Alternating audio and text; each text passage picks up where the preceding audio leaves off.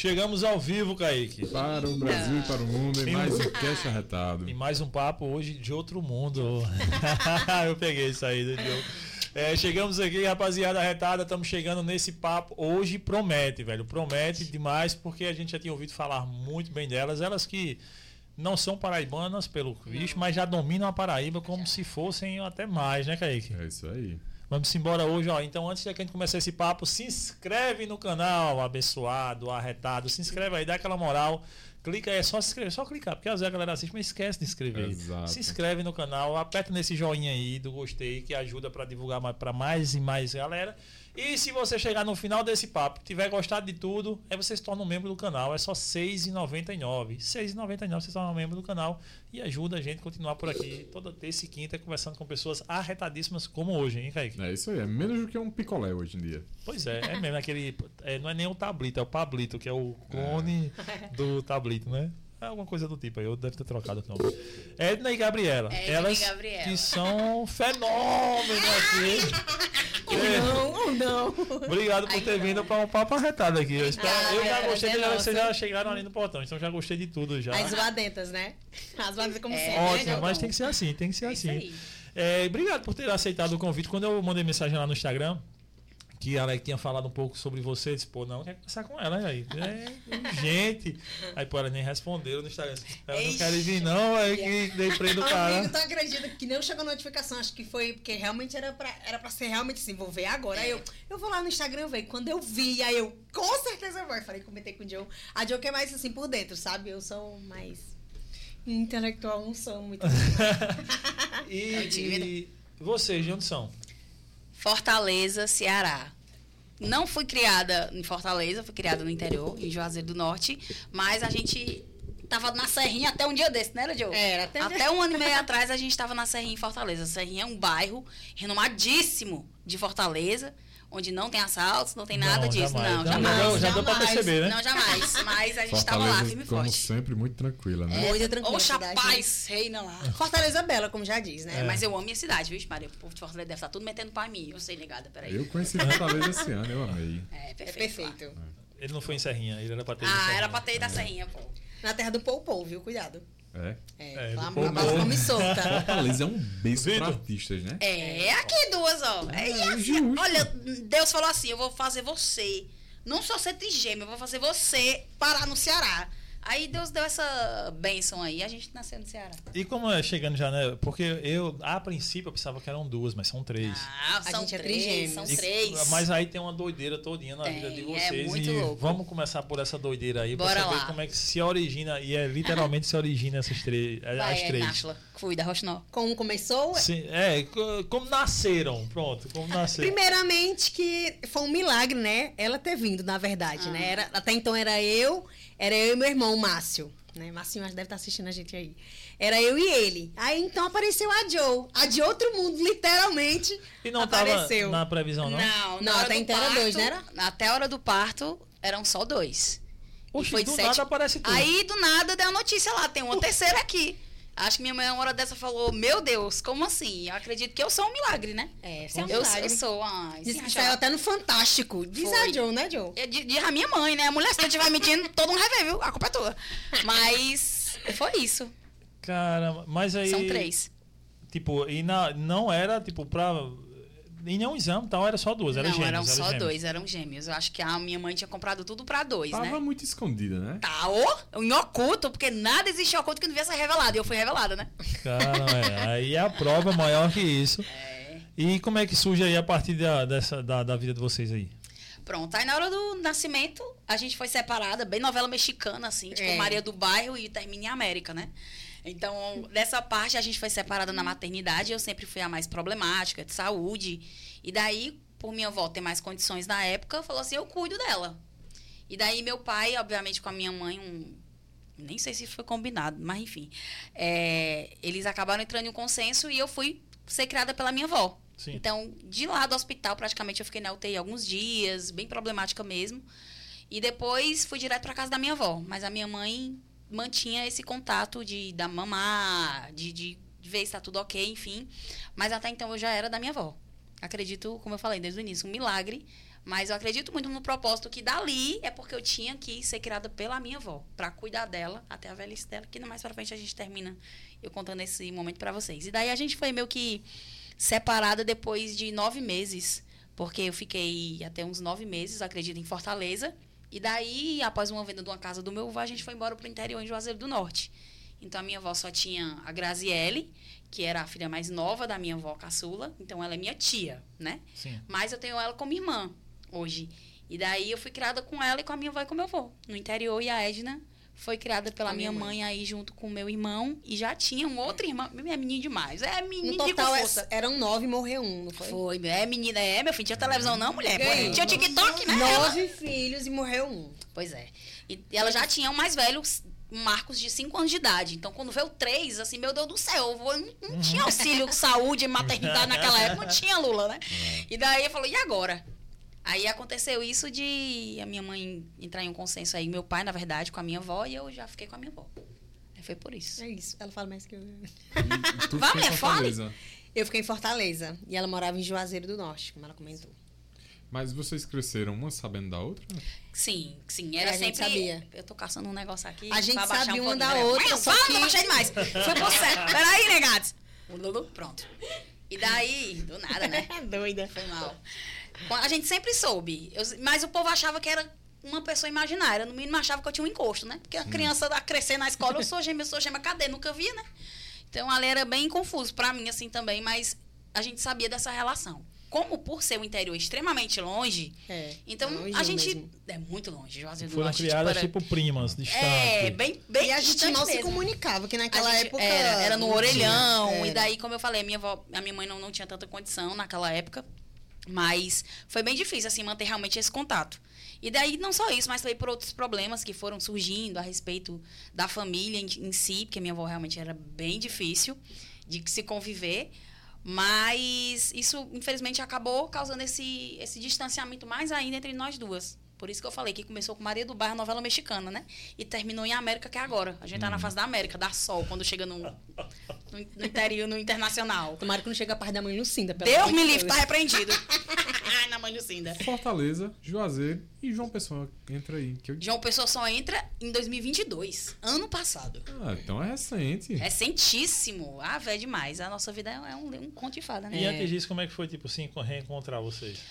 Vai, John, fala. Já tô Se falando agora. reencontrar? É. Na verdade, é, a gente já contou que eu fui criada pela minha mãe, né? E por conta da dificuldade, ao passar dos anos, eu com 10 anos, meu pai faleceu, quando eu completei 10 anos, e minha mãe conheceu outra pessoa dentro de casa. E aí que não, não deu muito certo. Uhum. Não deu muito certo, e até então eu conheci uma pessoa e fui adotada por essa mulher, por essa senhora, né? E ela foi e me criou a- durante quantos anos? Ixi, dos 10 até. Dos 10 até os 27. Sete. O nome dela é Geni. Minha mãezinha do coração, ela me adotou. E aí eu contei a minha história pra ela, o que aconteceu, né? Pelas dificuldades que aconteceram na minha vida, algumas situações. E eu contei pra ela sobre a Gabi. Ela, pois vamos fazer esse reencontro. Não, mas peraí, pô. Calma. Ela tá, ela tá Ah, passando muito, Aí, igreja. não, tipo, é, não, é cabeça agora minha aqui, tipo, e como é que foi esse, tipo, dos 10 aos 27? Tipo, era lá também, morava lá em Fortaleza? Isso, No em mesmo- Fortaleza. bairro, não? Isso. Não, não. Não. É, na verdade, aconteceram umas dificuldades da vida e eu pedia comida na rua, na verdade, né? E durante essa, essa dificuldade que teve, então, eu sempre fui aquela pessoa que gostava de ajudar meus irmãos, certo? Eu era tipo assim, pise no meu pé, mas não pise no pé dos meus irmãos. Eu sou Tô tipo ligado. essa irmã, sabe? Então, por conta da dificuldade, meus irmãos eram muito pequenos e sempre eu tive mais coragem de sair pra rua, ou de pedir, ou é- eu era mais que ajudava eles, ficava doente. Eu, vamos supor, eu mesmo dava remédio pra eles, coisa assim, né? Uhum. E teve essas E era, tipo, dificuldades. tua, tua mãe, teu pai já tinha morrido, Meu- era isso, meu mãe, minha- era minha irmãos. mãe, meus irmãos, tudo pequeno, em casa. E eu que cuidava Ah. deles. E a gente passava com muita dificuldade, né? É, minha mãe não trabalhava, a gente era sustentada praticamente pela pensão que meu pai tinha deixado. E o rapaz que. né, obviamente. É, e o rapaz que ela morou, ele não, não. Na época eu não me lembro muito bem, trabalhava com música, enfim, não veio ao caso. E aí teve essa dificuldade, passar fome e tudo, e eu não aguentava ver aquilo. Né? Aí foi que eu tomei a iniciativa de pedir comida na rua. Aí ficava pedindo comida, aí foi aí que eu conheci a maravilhosa chamada Geni. Aí ela me ajudou, botou, botava cesta. Aí me colocou em uma escola. Até então ela não me chamou pra adotar, assim, li- ligeiro, porque até então é- tem, a pessoa tem que ter muita coragem, assim. Não é qualquer pessoa que coloca você Sim, dentro da sua sim, casa por pedindo. né? Ainda mais criança. eu, que, é- que era uma criança. E eu pedia comida mesmo, e ela começou a ver com outro olhar, por incrível que pareça. Por isso que algumas pessoas chegam pra mim, mas como é que tu pedia? Às vezes, assim, hoje em dia eu sou super tranquila em falar isso, né? Algumas, alguns pontos da minha vida. Não tenho, não tenho Bloqueio, mais trauma e nem bloqueio sobre isso, não. Mas foi um momento muito difícil pra mim. Mas eu acredito que tudo tem um propósito. E algumas pessoas me perguntam hoje, ah, Edna, mas é, hoje em dia, por que, que, tu, que tu não teve trauma, aconteceu isso? Por que, que tu não é revoltada com a vida? Eu acredito que a vida é feita de escolhas. A gente escolhe o que realmente a gente quer pra nossa vida. Se a pessoa escolher, ah, eu quero ser ruim por causa da minha luta, das minhas dificuldades, a pessoa não vai pra lugar nenhum. e eu escolhi né? sempre o bem, e eu acho que é por isso que eu tô aqui hoje. Eita, coach, hein? Ei, Aí foi daí. 9,90. 9,90. Aí foi daí. 9,90 não, mulher. 10 reais, pelo amor de Deus. É mesmo. Brincadeira, gente, que eu tô um pouco nervosa. Mas foi daí que eu conheci a Geni, né? E ela viu, contou, eu contei minha história pra ela. E aí foi dela resolveu nos ajudar, ajudar minha família. Aí ajudou eu, minha família comprou, fazia feira, viu que eu era um pouco doente das pernas que eu tinha ferida, porque minha mãe não tinha condições. E aí ela cuidou de mim, me colocou na escola. Aí teve uma época que eu fiquei tão apegada a ela que eu só pedia comida lá na casa dela. Acostumou mal, hein? Eu só pedia comida Ô, lá, só pedia comida da? Aí ela me ajudou. E minha mãe teve uma época que ela aconteceu uns perrengues lá da minha família mesmo e ela resolveu sair, né, da cidade. E eu tava muito apegada com a Geni. E foi daí que ela me ofereceu. Você não quer morar aqui não? Aí eu não tive outra escolha, né? Que querendo ou não, ela cuidou de mim, ela me deu uma oportunidade. Ela, hoje em dia eu agradeço a Deus por tudo que eu sou, é, querendo ou não, é por causa dela Sim, sim, sim. que ela me ensinou quem eu sou hoje, a pessoa que eu me tornei, é, educada, né? então, eu resolvi ficar com ela. Foi, querendo ou não, foi um andor muito difícil para mim, mesmo eu criança. Foi um andor muito difícil, porque ter separado meus irmãos, mas eu acredito que eu precisava fazer aquilo por mim também. Até por algumas situações que aconteceram, né? É, e aí eu resolvi. Aí foi daí que minha mãe foi embora para outra cidade. E aí eu fiquei com Geni. Até então, pronto, foi isso que aconteceu. E aí tu contando, tipo, da irmã, e aí ela, ela teve a ideia de. Era depois de cinco esse- anos depois, na verdade, porque até então a gente não tinha contato. Porque eu não tive É. contato com minha mãe durante algum tempo. Porque minha mãe foi embora, então sumiu, não tinha como contato. Naquela época ela não tinha celular. Então a gente não tinha como se comunicar. Aí eu falei, não, minha irmã mora. No... Eu sabia de algumas coisas, algumas informações sobre ela. Aí foi daí que a gente conseguiu entrar em contato com ela. Aí foi, mas o reencontro quem vai contar é ela, porque ela lembra mais que eu. Aí a Geni, eu lembro que a Geni entrou em contato com a minha avó. Minha avó ficou sabendo de tudo, que ela estava morando com essa senhora tal, enfim. E daí veio a oportunidade. Assim, a gente vai pra Juazeiro do Norte. E a Geni pegava Topic, né? Lá no Fortaleza tem muito essa questão de Topic. Ela ia Tipo pro um interior. É tipo um Blablacar. Só que sendo um Topic maior. E daí eu ficava com aquela expectativa, meu Deus, eu vou ver minha irmã gêmea, eu vou- vou poder mostrar para minhas amigas que existe uma gêmea de verdade, que não é uma, uma ilusão da minha cabeça, que não é um fantasma, um demônio que eu crio, não, não é. Então, quando chegou, eu lembro que eu tava na rodoviária, né? era? Aí, vou chorar. Eu lembro que eu tava na rodoviária e daí eu ficava com aquela expectativa de ver a Edna, né? E daí quando a Edna desceu chorando. do... Qualquer coisa eu fico logo emocionada. Do nada! Bota o óculos. Botar o- Não, deixa assim. Pro pessoal ver que é verdade. E daí, quando a Edna desceu lá do Guanabara, eu lembro que a gente, eu descia aquela rampa ali do, da rodoviária de Juazeiro do Norte, eu corria e abraçava ela assim como nunca. E a gente ficou, tipo assim, uns cinco minutos abraçada. E eu lembro que o 15 anos, pessoal. Literalmente, né, Diogo? Era. 15 E- anos. E, e eu lembro que tinha umas, tinha umas pessoas que ficavam olhando assim, achando estranho, aí do nada a pessoa começava a bater palma. E minha avó contava, e a Geni contava o que, tinha, o que tava acontecendo ali. Mas assim, foi, foi extremamente importante, porque é muito difícil. Pra mim, eu fui criada só com a Graziele, que era a, minha, a filha da minha avó mais velha que a minha tia, mas eu considerava ela como irmã. Irmã. Mas assim, ela já era adulta praticamente, tava na fase da adulta. Então eu, eu, não, eu não cresci assim com a criança, brincando com criança, né? Era bem, bem difícil. E eu sentia as coisas quando eu era criança. Aquele negócio que o pessoal pergunta, ah, irmã, sente? Sente, gente. Sente. Eu sentia. É. Eu senti quando ela Eu sonhava levou- muito com ela e também. eu com ela. Quando ela caiu da, da, da, da rede, foi que tu Foi, furou furei uma faca aqui. aqui? Do nada, uma faca no queixo, né? Não, menino, não foi uma faca, E não. foi o quê, mulher? Eu levei uma queda porque tava pulando de corda de rede. Ah, a faca foi aqui na testa. Foi na testa, eu mesmo Tá. que a faca em mim. Tá a show, faca hein? não foi no queixo, não. A faca foi na testa só. Tá ótimo. Do nada. E daí eu lembro que eu ficava sentindo muita dor de cabeça. E a minha avó perguntava o que? Eu tá, tá sangrando, e ela não tem nada. Pronto, essa criança levar pra pra igreja. Tem alguma coisa na testa dessa menina, não tá vendo. Era ela, era sentindo ela. E outras situações também, acredito que com o Márcio também teve situações que eu sonhava alguma coisa com ele também. Depois, quando a minha avó entrava em contato com a minha mãe, minha mãe contava que acontecia alguma coisa com o Márcio. Mas eu não lembro exatamente o que é. Mas dela eu lembro que foi esse caso da testa. E outras coisas, eu sentia que eu, eu tava triste, mas eu não sabia o que era. Mas com certeza era ela sentindo muita tristeza, e eu não entendi o porquê. Mas sentia de verdade. E daí a gente passou uns três dias, quando a Geni foi lá pra casa, a gente passou esses três dias, ou foi dois, só um fim de semana, não foi? Foi. E a Geni, eu lembro que a Geni ficava com medo da minha avó pegar ela pra morar lá. É, Como se fosse assim, ó, você trouxe a medo. minha neta, a minha neta vai ficar aqui. Mas ao mesmo instante, eu, eu acredito que a gente tinha medo. Disse assim, tipo, não, agora a Edna é minha, eu não quero fazer isso, né? Mas a minha avó, graças a Deus, ela foi muito sábia. E nesse lembrando, ponto. rapidinho, que a Geni, ela, ela era. Ela, até hoje eu tô solteira, se ela não casou, né? Sim, sim. Então, ela só era eu e ela. Né? Então, por isso que ela também me adotou, acho. Pra... Caramba, era É, pra ter uma dela, companhia. né? Ela foi a dela. companhia da Geni, como eu fui a companhia da dona Seilde, né? Que era a minha avó. E daí eu lembro que a gente brincava. E eu levava Edna assim na rua pra mostrar pra minhas amigas. Meu Deus, você é gêmeo mesmo. E era muito emocionante. Então, assim, eu tive que viver em dois dias com a Edna o que eu não vivi na infância e adolescência. Porque, graças a Deus, eu tive muito carinho, muito cuidado. Eu fui super cuidada. Por isso que a minha irmã disse que eu sempre fui a irmã chata, a irmã riquinha, a irmã, né, aquelas que é, não me toque. Não, não era. É porque realmente eu fui cuidada com carinho, com muito amor. Totalmente diferente, acredito, dela. Não por falta de dar amor, de receber, mas pelas dificuldades, acredito que a Sim, pessoa que a cria uma. tinha, né, que a vida, né?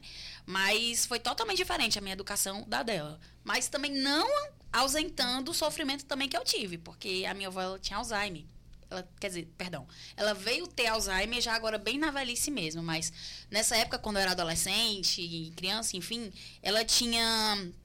Ela começou indícios de esquizofrenia. Então, querendo ou não, ela era uma, uma coisa bem rígida, assim, um pouco bem chata, né? No começo. Mas isso aí, graças a Deus, não me afetou nada do meu juiz, não, né? Eu pensei que eu ia ficar louca, pensei que ia ficar louca, mas eu não fiquei, graças a Deus.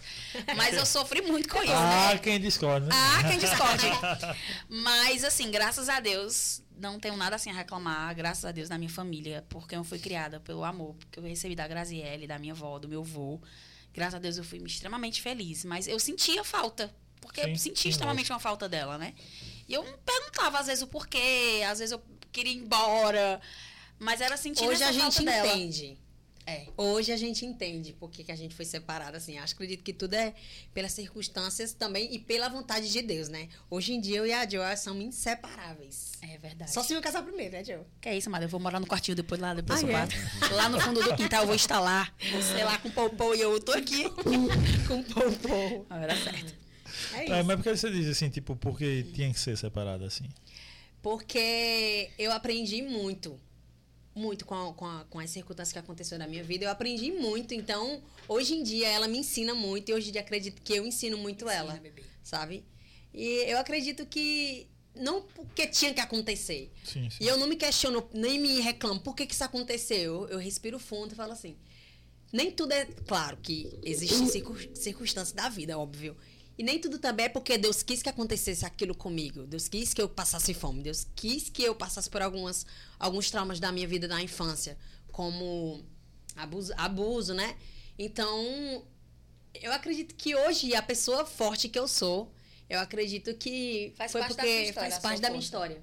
Por ter me tornado hoje que eu sou hoje, entendeu? De repente, se vocês tivessem ficado juntos, vocês não eram tão amigas quanto são hoje. né? Não. Confidentes. A gente No não- mínimo, ela já tinha a gente não briga hoje. arrancado meus cabelos Ela pra não um pouco de ciúme de mim hoje em dia, sabe? É, Tem não. ciúme dela. Ela tem ciúme de É mim. Tenho sim. Tenho. Ela começou até agora, mas ela não tinha. Ela tem, né, enfim, mas não é o caso. E Dona Geni, tá, tá bem hoje?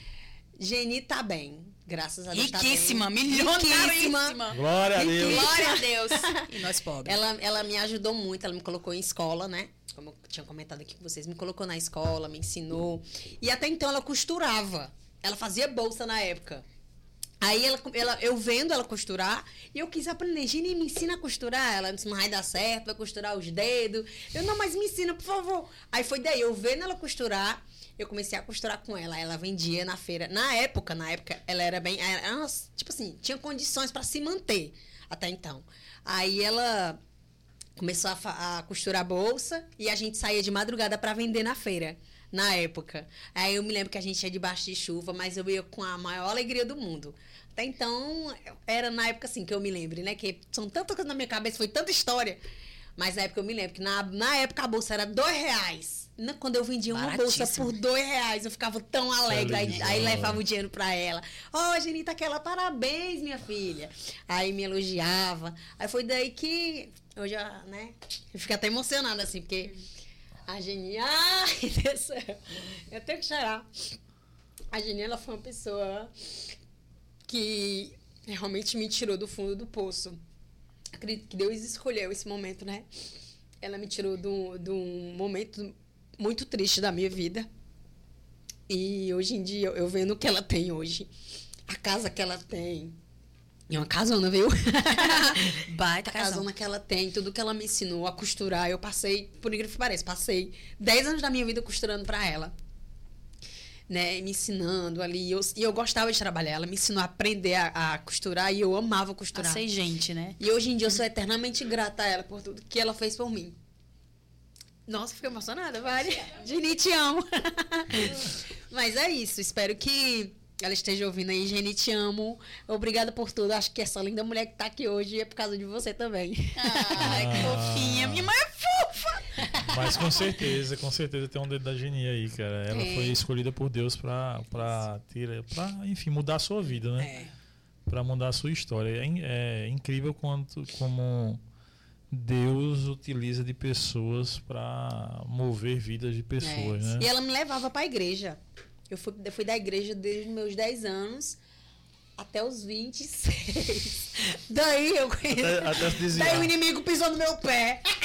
Aí eu não dei bicuda na cara do cão. Aí fiquei assim, não dei bicuda na cara do cão. Brincadeira, mas eu tenho Jesus no meu coração. Apenas me distanciei um pouco, né? Que era da igreja. Menino era assembleana, viu? Respeite. Eita. Era- Ah, o. Alec era assembleano também? Não. Alec era também Era também, assembleana. assembleano também, Eita, era. eita. É. A Salve, salve, Alec, também. tá assistindo, com certeza. Se conheceram na, na Assembleia. Tá- Eu e o Alec? Sim. Não, a gente conheceu através de um amigo nosso. Porque... Já se conheceram no mundo. Quem, Alec? Não, foi na Você- igreja. Eles Ah, foi na conheceram igreja ainda? Foi Pois na é, igreja, menino, eu era crente, tô te falando, eu orava com ele seis meses. Ele me Ele enganou. tá no chat, tem uma galerona no chat mandando mensagem. Daqui a pouco eu vou parar. Vou estar aqui pra gente ver as mensagens aqui na tela, viu, esse Vitor? Prepara pra jogar na Eita, tela. prepara, anota aí, a galera do fã clube do João Gomes, que eu sei que vocês estão assistindo. entreguem tudo. Eu já vi, já vi uma galera aqui que já mandou entreguem, entreguem, entreguem tudo delas aqui pra gente botar- aqui. Sim, como é que é esse nosso Alec? É, eles conheceram na igreja ainda? Na verdade, eu conheci o Alec quando eu tinha 15 anos de idade. Ele disse que eu parecia a Sandy. Porque ela só tinha, uma, ela só tinha um cabelo preto e era Essa assim, história é muito engraçada. Era, era assim, ó. Naquela época a Sandy era bombástica, sabe? A Sandy usava o cabelinho assim Chanel. E a Edna tinha um cabelo Chanel. Era prancha pura, mas era a Edna. Era... Não, E tá. ele dizia que meu cabelo tava igual ao da Sandy. E eu juro que eu É, acreditei. bobinha, bobinha. Eu acreditei, gente, eu acreditei. Conheci através de um amigo nosso. Teve um congresso da igreja, essas coisas de congresso da igreja, do Diante do Trono, uma coisa assim. E eu vi, ele viu eu numa foto com meu amigo e comentou quem eu era, uma coisa assim. Olha. Foi, me estressou sobre a loura, me enganou. Aquele loiro de olhos azuis. e o bicho era feio, viu? Ele é harmonizado, Brasil. Não acreditem no que vocês veem. Rapaz. Ele era feio, feio. Tenta mais, esse já foi- feio. ele, ele deu uma mudança boa. viu? Nossa, meu filho, ele trocou de DNA. Você não tem noção, não. Hoje ele tá bem. Tá Hoje ele tá bem, hoje ele tá bem. Ixi, bebezinho de mamãe. Eu brinco com ele, mas enfim, né? Sim. Aí a gente se conheceu através disso. Aí ele começou a conversar na época do Orkut. Na época do Orkut, a gente começou a conversar e tudo. Aí do nada ele estava gostando de mim. Mas ele não tava gostando de você, ele tava gostando da Ed Náshila. Explique isso ao, ao Ai, pessoal do Brasil. Mas é. Náshila, gente, é de Náshila. É um, foi um, um, uma fanfic, não, né? Como é que se fala? Foi uma junção, né? Que, que fazem dos nomes. Aí, por exemplo, o Gabi. Era, não, era da igreja, né? Quando Era- é. comentei com Hã? vocês. É um chip?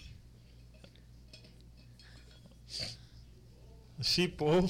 Ah, obrigada. Isso, Ah, shipper. Valeu, diretor. Chip, é chipado o nome, né? Era É. Edna com é uma cantora gospel, que a Edna era muito fã, Muito assim, fã, gente. como eu Tinha sou do vários fã-clubes dela. Como é que pode, Jesus? Fã clube no Orkut. E daí ela era tão fã que eu falei, eu vou fazer a junção aqui desse nome, fazer o chip, né? Aí Edna com Eistila, Edna Ashila.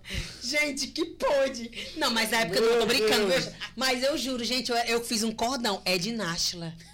Eu andava com esse cordão como se fosse um troféu em toda a minha vida. Eu É, ficava ô, assim, vergonha. Vou andar aqui com o João. Gomete. Teu e-mail até hoje ainda é esse, não? Não, graças a Deus não. É Edna normal. Hoje em dia eu sou o Panda Costa. Ela é a Panda Costa, hoje em dia. Panda Costa é porque eu sou fã do Jorge Matheus. E o Jorge é como se fosse um panda. Eu fiz um pandinha aqui, ó. Meu Deus do céu.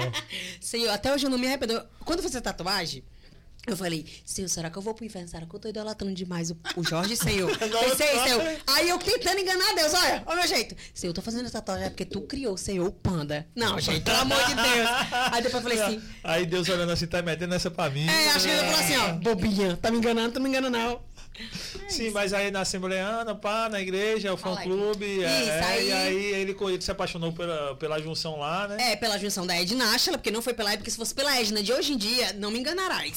Mas na época ele me enganou pela Edna Ashla, né? Começou a me seguir, aí falava comigo e a gente se falava todos os dias. Aí começou, ele dizendo, a gente tem que orar. E ele confessou que tava gostando de mim, não sei o que. Ele de misturou, né? Eu acho que ele até comentou aqui com vocês. Ele misturou o, o amor de amizade por ela ser tão incrível, pela história Aham. dela.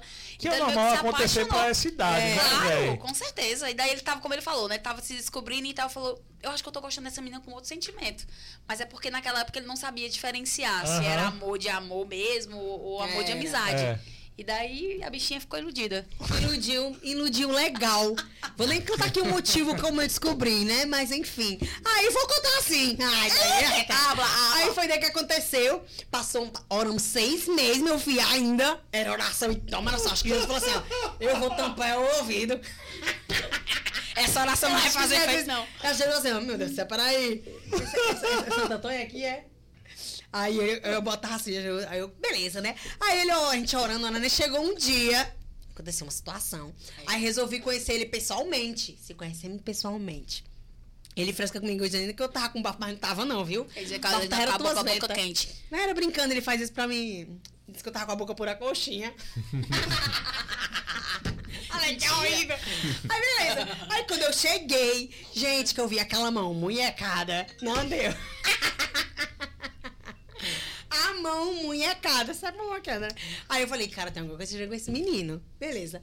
Passamos os dias conversando e tal. Não rolou nenhum beijo. Cara, selinho, que é selinho. Ô, selinho deu na minha irmã, pô. Selinho deu na minha irmã. Não, em mim mesmo não. Não, tu não dá um selinho, não? Não. Então, tu falou assim, selinho? Ah, tá.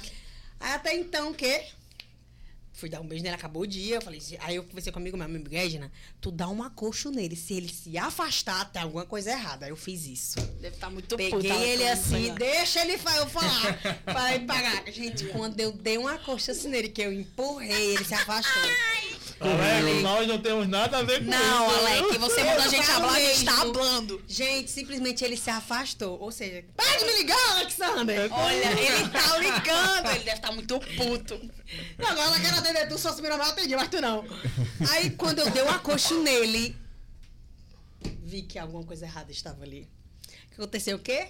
Enfim, fui pra Fortaleza. Chegando lá, um amigo meu comentou sobre ele que tinha ficado com ele. Aí pronto, meu mundo se acabou. Aí terminei, A brigamos. família Disse que tava eu na torcida, porque ele. assim, na nossa cabeça, na nossa cabeça, meu Deus, a gente tá namorando um menino muito lindo, né? É um partidão, Já né? tava Partidão. seis meses o já. quê, né, meu filho? Meu tava imaginando os filhos. Mas aí, ah, quando eu conheci a Alec também, eu fiquei encantada também por ele. Pessoa maravilhosa. Até então, hoje em dia, graças a Deus, nós somos melhores amigos, né? Hoje em dia, ele é um- uma pessoa maravilhosa. Acho que a gente tá aqui também por causa dele aqui, né? Indian People. Mas enfim, Alec, eu te amo e eu te perdoo por ter me usado pra tua família pensar que tu era homem. Meu Deus. Falo mesmo. Ele fala nisso. É, ele fala mesmo. Mas enfim, gente, estou curada, tá? Graças a Deus. Todos os traumas que eu tive sobre ele, graças a Deus, foram todos curados. Ó, tô comendo bolacha. Tá certo, Suzana, a pobre da menina que tá mantendo nós vivendo em casa. Ele tá engasgado, ele tá engasgado. Ele mais uma aguinha. Você foi usada por ela. Não. Ele me usou, pô. Ele me usou. Aí eu vou botar o chat na tela, Alex, daqui a pouco, aí eu vou, vou ver É, o seu Alex. depoimento aqui, viu? Meu Deus do céu.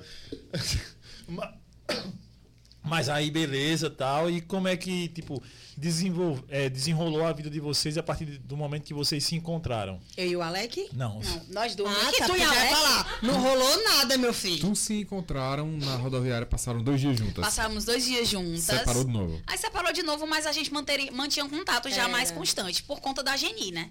Daí teve uma época que eu comecei a ir pra Fortaleza também, pra poder ver ela. Então eu Nas ficava férias, nas né? férias. Aí eu ia, passava uns dias lá e depois voltava pro interior. Mas a gente foi criando esse laço Até e era então, muito O bom. Bom que a gente tinha família na cidade vizinha lá de Vaza, que é Juazeira, e tem o Varza Alegre, tem Barbalha, essa cidade assim. E a gente tem família lá. Aí era tão bom que nas minhas férias a gente ia pra Vaza Alegre, aí é uma hora e meia de, É, por aí. de Juazeiro pra Vaza Alegre. Aí eu ia pra lá pra ver a Joe. Eu amei. Eu estou falando que era Deus, homem. Que eu Era. ficava muito mais pertinho dela. Com certeza. Aí aconteceu de que em 2012 a minha avó, meu avô veio falecer e daí a gente foi morar, voltou pra Fortaleza. Eu e a minha avó, voltamos pra capital. A Graziela, que é a minha tia, irmã, já tinha saído de casa, já tava, já era adulta, começou uma vida nova em Fortaleza, com proposta de emprego massa, e ela foi morar em Fortaleza, né? Daí casou, enfim. E daí eu e minha avó a gente se mudou após a morte do meu avô pra Fortaleza em 2012. E daí foi que a gente tava mais perto ainda, porque eu consegui viver ali a minha adolescência. A fase adulta, né? Na verdade, que não é velha. A fase adulta com ela, com a Joe. velha, não. Eu sei. Só que assim, até então. Esse mulher, tu é essa da mesma idade que eu. Mulher, mas todo. Gente, o menino não sabe na cidade. Vocês sabem na cidade? Não. Não.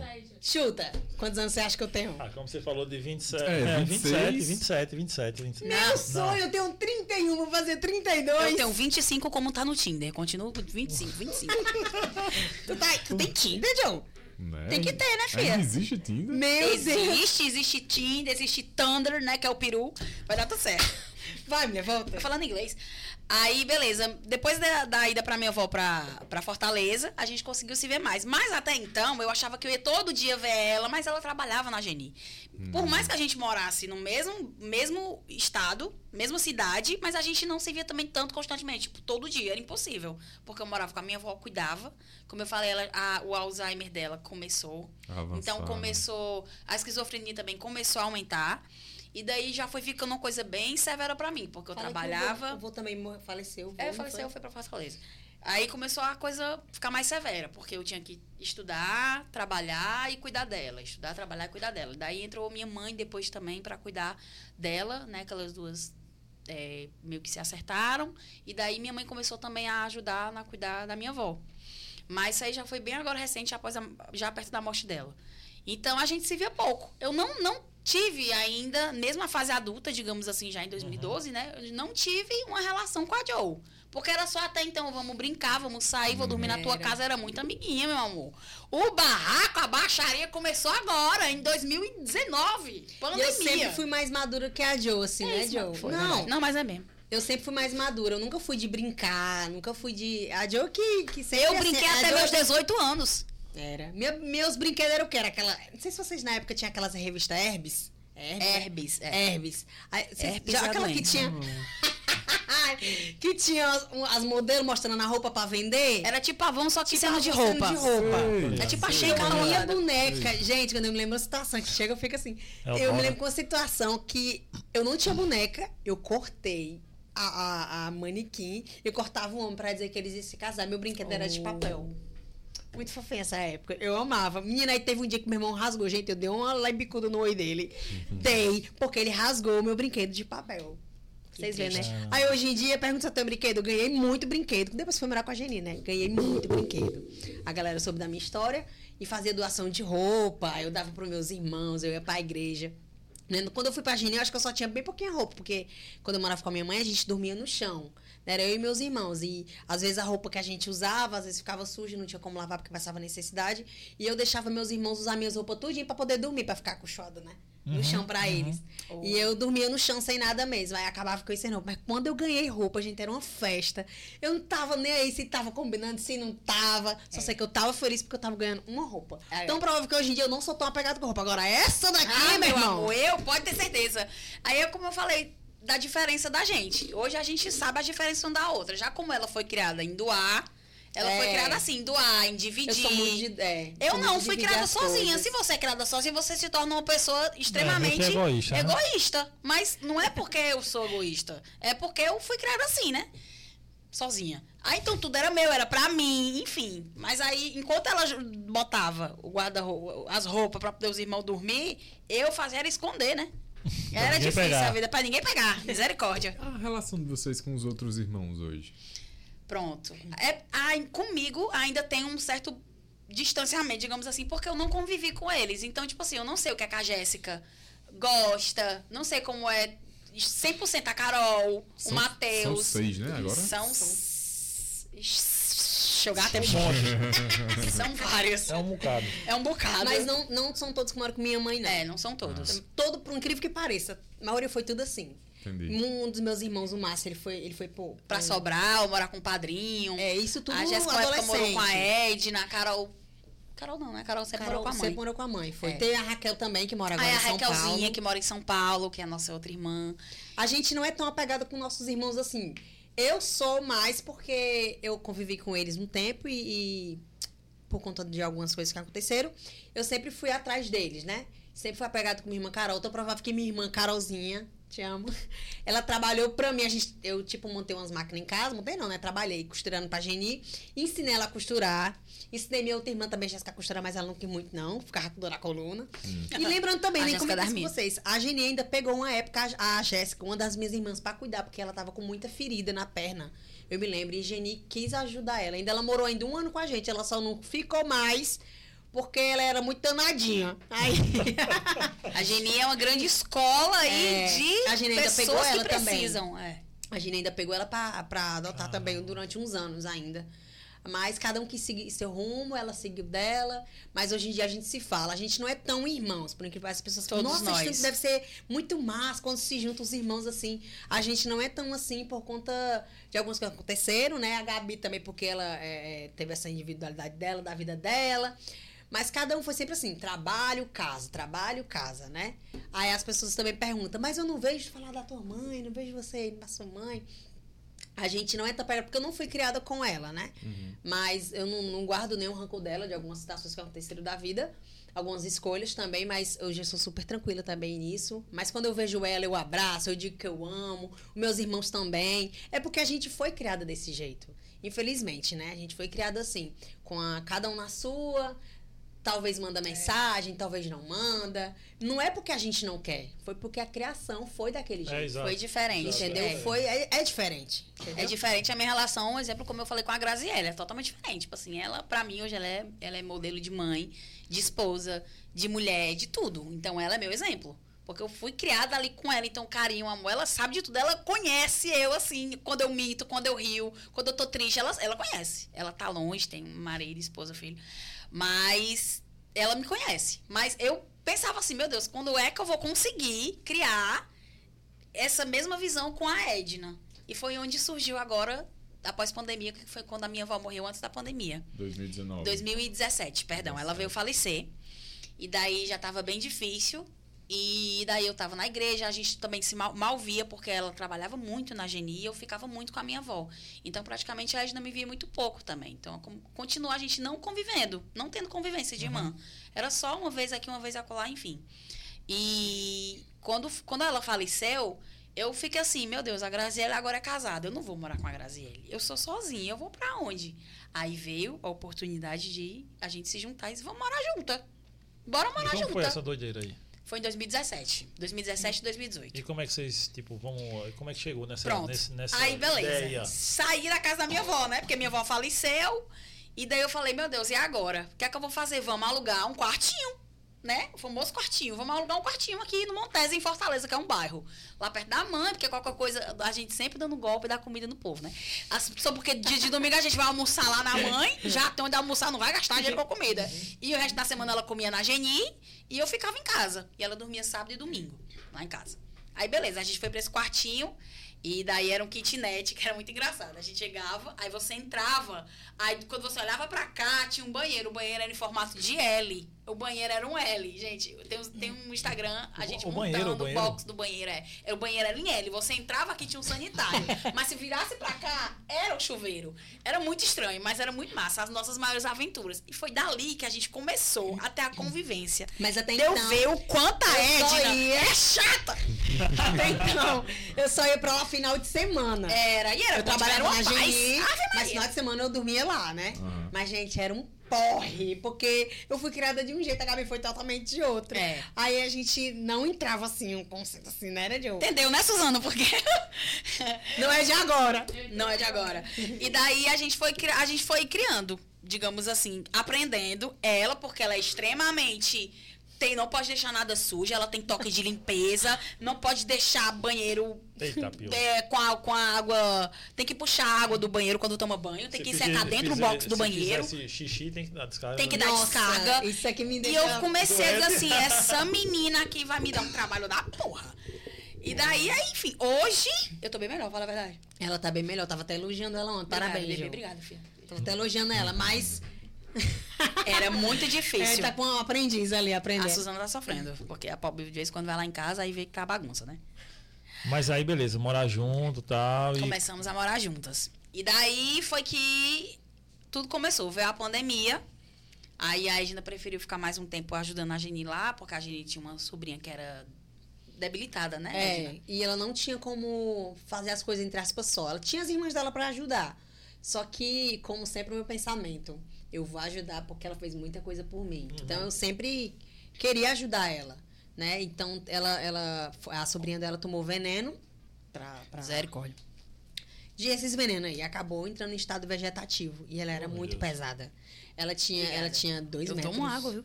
Dois É metros. porque lá em casa não tem. Ela era bem autona. Acabou a água. Então, querendo ou não pesa, né? Acabou. Eu vou aproveitar. Bebe, viu, filho? Beba, porque aqui você tem que aproveitar a água, porque lá em casa não tem mais água mineral, não, viu? Acabou, A ca- viu? Da cajepa. Acabou água lá de casa, né? Acabou. água na torneira. Misericórdia. Bora me dar uma caganeira. Brincadeira, menino. Gente, olha. tu disse que era educada, ela tá falando cagando. Pega outra água aí, Vitor. Mas se fosse uma. Ah, vai. Por favor, tem como vocês deixar a gente levar uma garrafa dessa pra casa? Brincadeira. Vai, sim, gente, dois litros, por favor. Aí, então, tava onde, hein? Na A tá Geni, um a, a, minha lá de dois Na metros. Débora. pesando. Aí a gente começou a cuidar dela. Né? Acabou criando es- escária atrás, aí, Então eu ajudava ela, botava o soro, ajudava ela. Então eu ajudei ela por muitos meses, assim. Até então que eu a oportunidade da gente se morar junta. Aí a, a- uma das filhas dela da. Vestido direito entrou- água. Obrigado. De Entendeu, nada. filha, aqui? É um presente. Tô garantindo! Pra ela. Obrigada, senhor. Não vou ter caganeira essa noite, tô levando água na cadeira. Meu Deus, tem misericórdia. Até então, a Geni cuidava dela, eu comecei a ajudar a, a Débora, o nome dela é Débora. Até hoje, infelizmente, ela ainda está no mesmo estado. Mas não mora lá com a Geni, não. Tá morando com a filha dela no interior. Né? Graças a Deus conseguiu é, aposentar ela, né? Por causa do estado dela. Aí eu comecei a ajudar a Geni, aí a, a Dio começou a ir dormir lá, tu lembra Foi não, na pandemia. Eu comecei a dormir, porque eu ia comer aonde? Eu preciso, como sempre, eu atrás de um canto pra almoçar. Eu digo, vou dar um golpe na agendinha agora. Ai, brincadeira. Mas aí a Joe chamou, vem pra cá, tá tudo ok, a pandemia e tal, enfim. Aí a gente, eu comecei a dormir lá. Foi. Na Geni lá. Na também. Geni, na Geni, meu filho, a Geni, eu tô falando, Geni é a mãe, Geni é o berço. A mãe Lucinda 2.0 versão top. A mãe, mamãe maravilhosa. É, aí foi daí que a gente decidiu alugar um apartamentozinho e morar junta, porque como a menina tinha ido embora, aí eu, não, acho que tá na hora da, de, de de eu ir pro meu lugar. Aconteceram algumas situações lá na família da Geni. Vou falar, viu, Geni? Por conta de ciúmes aí. família dela comendo uma brigadeira, Geni. Isso me dá herança. É, a mulher com milhões. Não, mas também porque eu também queria seguir minha vida, né? Aham. Queria seguir minha vida, tava ficando danadinha, né? Aí a gente, não, é melhor. Eu tava saindo da igreja. escolhas, tava Ah, saindo da igreja. E eu cantei na igreja, gente. Eu era ministra de louvor, pra quem não sabe, né? Cantava na igreja, amava, conheci várias pessoas. Sou eternamente grata a Deus por ter me dado o dom que eu tenho hoje. ter descoberto desde os meus 10 anos que eu canto. Aí foi daí que eu falei, Diogo, vamos morar junto. Aí pronto, aí estamos aqui pra contar a história pra vocês. É. E morando junto, como é que começa o lance de trabalho, música e pai, Pronto. enfim. Aí essa questão da música e da convivência 100% todo dia acordar, dormir e esse controle todo veio a somente aqui em João Pessoa. Chegou que a gente tava morando juntas, né, enfim, tal. E daí Alexander numa numa Mas tipo, lá já tava trabalhando com. Lá eu sempre eu trabalhava, lá eu trabalhava em uma associação do- da Procuradoria do município de Fortaleza E mesmo. eu trabalhava costurando. E ela trabalhava costurando. Certo. E daí surgiu a oportunidade. Eu falei, cara, Alex sempre via assim: vocês têm tudo pra brilhar. É, vocês tá são falando aí, né? engraçadas. Vocês são divertidas. Vocês, preci- vocês precisam sair dessa caixinha que vocês vivem. Eu ficava no escritório de, advoca de advocacia inicial e depois fui pra associação. Então era aquilo, era secretária. Chegava, ficava trancada, computador, pronto, vai pra casa. Depois ia pra igreja, que eu também era da igreja. E era assim a nossa rotina. Ela costurando, passava o dia inteiro costurando e de noite a gente só chegava pra descansar e dormir. Pronto. E a Alec, quando ia pra Fortaleza, nesse- nesses, dessas férias dele, no mês de outubro, por aí, ele falou: gente, eu preciso explorar vocês de alguma maneira. De alguma forma, vocês. Eu, eu sinto que aqui não é pra vocês. Como é que todo mundo tá vendo que vocês são brilhantes, mentes incríveis, e, e ninguém percebe isso, que vocês têm tudo pra vocês crescerem em qualquer área que vocês escolherem, que vocês se sintam à vontade. E daí a Alexandra pensou, surgiu uma vaga de um emprego lá na Corpus pra ganhar, tipo, mil e pouco, um, salário mínimo. Falou assim, Gabi, tu tinha coragem de vir pra cá, pra João Pessoa? A gente, todo mundo era amigo, né? E a gente já vinha, dois anos seguidos, antes da pandemia, a gente sempre vinha pra cá, pro, pro São João de Campina Grande. Porque eu era da igreja, mas eu vinha porque eu amava. amava entrar aqueles milharal, aquela fogueira enorme. Eu falei, meu Deus, eu amo São João, não dá. E daí eu pensava assim, Edna, já pensou um dia a gente morar aqui em João Pessoa? Mas, tipo, sair jamais. pela nossa cabeça. Zero, zero expectativas, assim. Só falar por falar. E daí, quando foi ano 1 de 2021, no final de 2021, a Alec lançou essa proposta também. Tu tinha coragem? Aí sabe que aquela coragem grande que eu nunca senti na minha vida, diz assim, tenho. Tu tem um emprego, tu tem estabilidade financeira maravilhosa em Fortaleza. Tu vai sair daí pagar 1.200 reais aqui. Vou. Gente, pelo amor de Deus, que louca, né?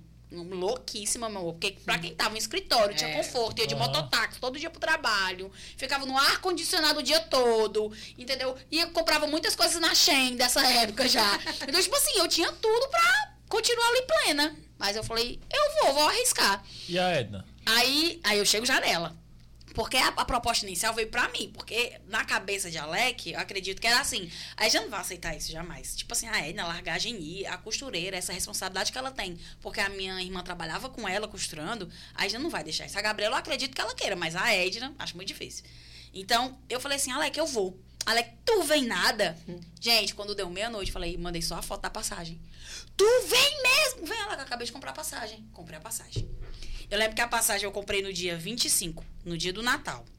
Quando foi? Eu comprei a passagem pro dia 5 pra eu ir pra Fortaleza. Comprei dia 25, mas a minha ida era dia 2. Minto, era dia 2. dia dois. dia 2 de janeiro. Passei a Réveillon, tal e tal e tal. Eu falei, gente, eu vou na cara e na coragem. Até então, no emprego em Fortaleza, na associação, eu tava como home office. Porque teve a pandemia, então eles super concordaram em ficar de home office. Eu aparecia lá só uma vez na vida.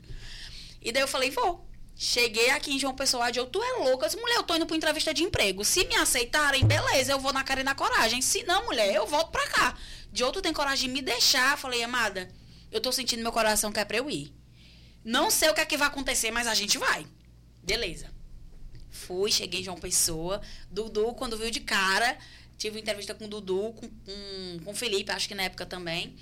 E daí ele falou, gostaram de mim de cara. Essa menina é perfeita. Perfeita pro que a gente quer aqui na academia, que era um projeto do, do Clube Osten, JP. Falei, cara, deu certo. Tô empregada. Passada. Aí eu ia ficar com o salário da Passefó, que era o emprego lá de Fortaleza, porque era home office, né? Posso estar em qualquer canto, né? Na China, tal, Tóquio, enfim. E vou ter o daqui. Eu, Joe, vai dar certo? E a Edna com aquele receio. A Joe vai me deixar, a Joe vai me deixar. Por que, que ela tá É fazendo porque até comigo? então lá eu tinha largado tudo pra gente viver uma, uma história assim, né? E do de nada amor ela- e ódio. E do nada ela resolveu, mas eu, eu, a gente sempre teve muita fé, sabe? Em Deus, a gente sempre. Eu, igual hoje que aconteceu essa situação, eu falei, Joe, eu oro e se eu ver que Deus tá confortando meu coração, é porque vai dar certo. Aí ela orou, a gente fez oração, aí ela veio. Aí deu certo. Aí chegou a hora, vai, agora vai contar o resto. Aí falei assim, aí a Alec. A- a- sempre aparecia os stories, eu fazendo os stories com a Alec, a Alec super feliz, a gente atrás de casa, eu morando na casa dele, mas graças a Deus que eu só durei um mês, porque se eu durasse mais eu ia ficar louca. Aí, beleza, passei um mês, aí, de tanto ver meus stories, a dona Lúcia, que é do Verde Frute, a dona do Verde Frute, seguia a Alec. Falava assim, que menina engraçada, essa menina é o quê? A Alec falou, ah, é porque ela vai trabalhar. Não tem outra igual essa aí pra trabalhar pra mim, não? Aí foi quem é de Náshila. Pior que tem. Aí eu, tem, tem, que bom que tem, né? Aí ela é que tem sim. Inclusive, ela tá louca pra vir pra cá também. Querendo um emprego. Querendo um emprego. A Edna já tava cansada com hernia de disco, com costurar. E a gente chegou numa fase assim a gente disse, meu Deus, eu não aguento mais isso daqui. A gente precisa de algo novo pra nossa A vida. casa entrava água, não era, Joe? Lá. Era horrível. A gente não aguentava, porque onde a gente morava, na rua, é, no quarto, a gente dormia. Tinha um quarto da Edna e tinha o meu lá na frente, perto das costuras.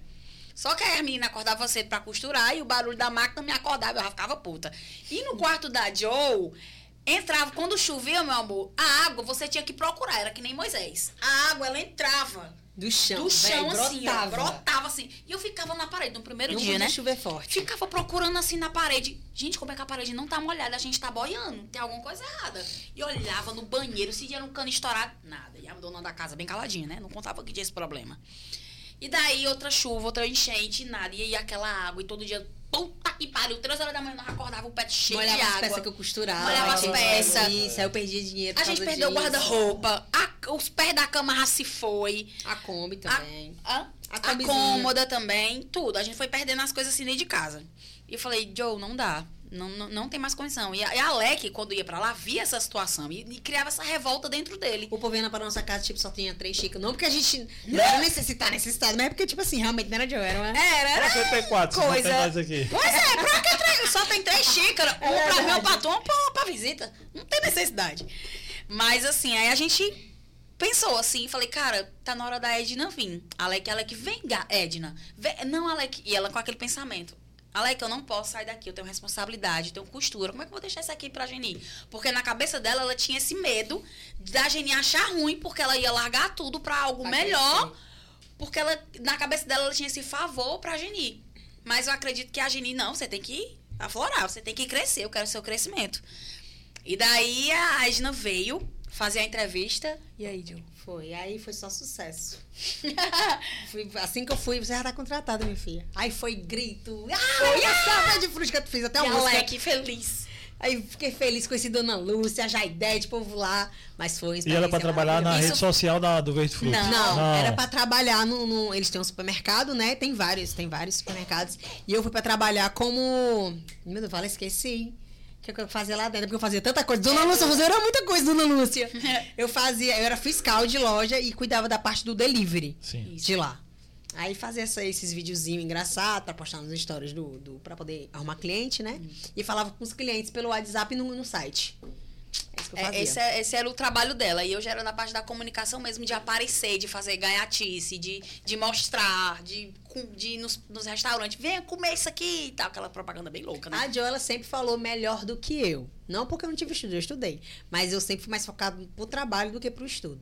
a eu Jo já é mais estudiosa. Mais, mais assim, curiosa. Eu sempre fui muito curiosa, É. né? Depois eu vou falar um, um fato Vocês têm a sorte de eu estar falando hoje, porque. Ela tá mais, Tá mas muito. ela não era assim, não, Tá viu? Ela muito. não era assim, ela era, Eu mais, era- ela mais louca. Mas ah, depois, quando ela ficou mais adulta, assim, ela ficou mais quietinha, né, dela? é, fiquei mais na minha. É, mais na dela. Comunicativa, tá? Tu acha? Obrigada. Legal. Aí, beleza, a Alec fez uma festa, né? Porque o sonho de Alec era ter aquelas amigas doidas dele que ele falava de todo mundo, das gêmeas, das gêmeas, das gêmeas. E daí, quando a gente veio morar em João Pessoa, quando a gente finalmente veio, Alec, não dá pra duas pessoas ficar na tua casa, não. Não dá, porque você é difícil, meu filho.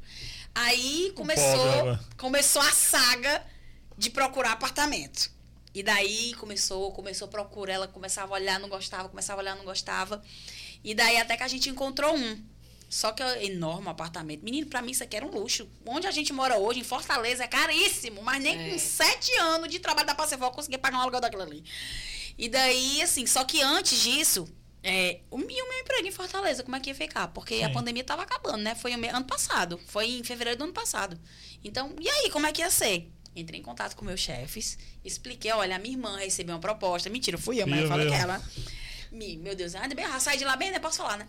Minha irmã recebeu uma proposta de emprego pra qualidade de vida e tal. E a gente já treinou, que a pandemia deu tudo certo e tal. Que tal a gente continuar ou não, mas ficar a critério de vocês? E aí me demiti, tudo bem, vocês precisam de uma pessoa presencial agora, eu entendo, beleza. Mas se quiser, a gente pode tentar, tipo, como era na pandemia, uma vez por mês eu venho, ou duas vezes por mês, enfim. E daí, na minha cabeça, ela é que eu vou receber só um salário mínimo mesmo e vai dar tudo Já. errado, não vai dar certo, eles não vão querer. E daí eles me responderam e-mail que não, não tinha problema, que iam me manter e que eu poderia só ir somente uma vez por, an, por mês lá e ia deixar tudo, plano de saúde, Sim. plano de alimentação, tudo eu ia receber normal. Aí foi a festa, porque eu disse, meu Deus, graças a Deus, Deu a gente vai continuar vivendo bem É. aqui em João Pessoa. E daí a gente começou a, a morar nessa casa. E daí teve a dificuldade dela entregar tudo lá, porque eu já tava trabalhando na Eu Cox. chorei muito. Nossa, ter deixado a Geni foi difícil. É, viu? foi difícil. E eu, a minha família, assim, a família da parte da Graziele, porque eu era a pessoa que eu tinha mais ligação, né? Mas também as minhas irmãs, a minha mãe, aquela despedida. Tipo, tu é louca, sai da igreja. Eu, né, que tava na igreja, né, ano passado. Tu é louca, sai da igreja, deixar tudo aqui. Não, como assim? Perder a amizade, minhas amigas, o pessoal do crossfit. E eu falei, meu Deus, eu vou, vou fazer isso, gente. É loucura, mas a gente precisa se arriscar uma vez na vida, né? Vi essa prova de arriscar que tá dando certo até hoje, graças a Deus. E daí a gente veio com tudo. E ela foi quem fez a mudança, porque ela tinha que entregar essas coisas, a casa, tinha que entregar cachorro os- e tudo dentro do ônibus, o cachorro latindo. E eu cala a boca, ele queria mijar, e eu cala a boca, Bruno. Ela- E o cachorro ficava. E eu dentro do ônibus, e o vento, um calor. Ela veio no caminhão da mudança, graças à minha amiga Mona Lisa, que o tio dela tinha, tinha fazer esse transporte. E daí a gente falou, gente, como é que a gente vai trazer o cachorro? Acho que Caríssimo. foram as 12 horas mais longas da minha vida. Não tinha como trazer o Porto Grosso.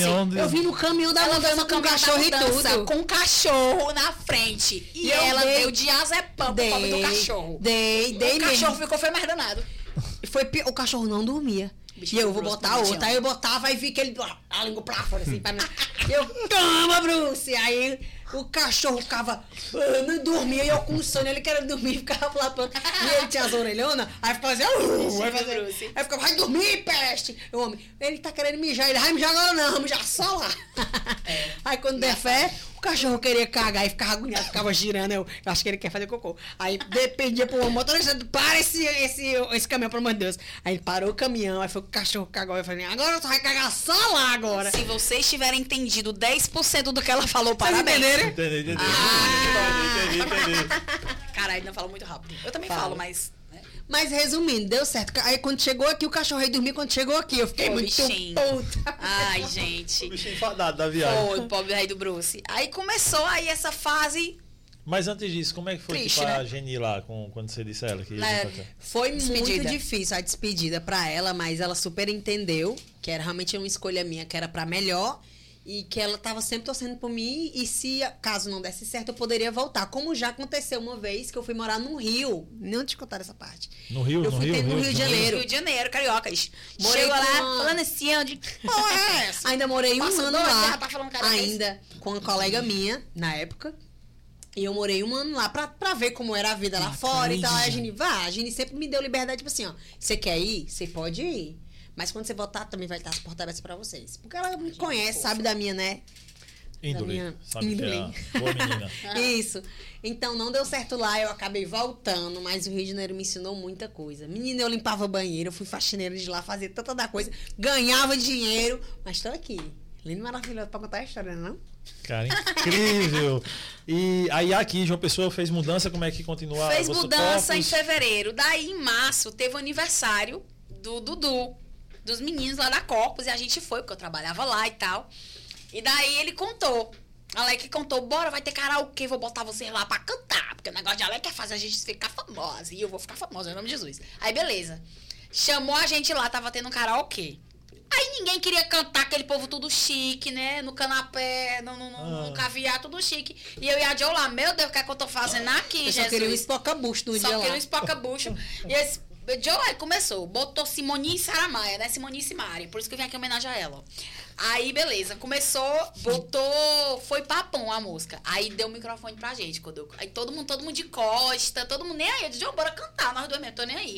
Aí quando começou, alô, eu tô ligando só pra ti, o povo viraram assim. Aí começaram, eita, tá, começou, começou a bater palma. O povo chique, me filho, tava sem chinelo numa É, hora, tava, tava dançando. só tava- esperando, só esperando.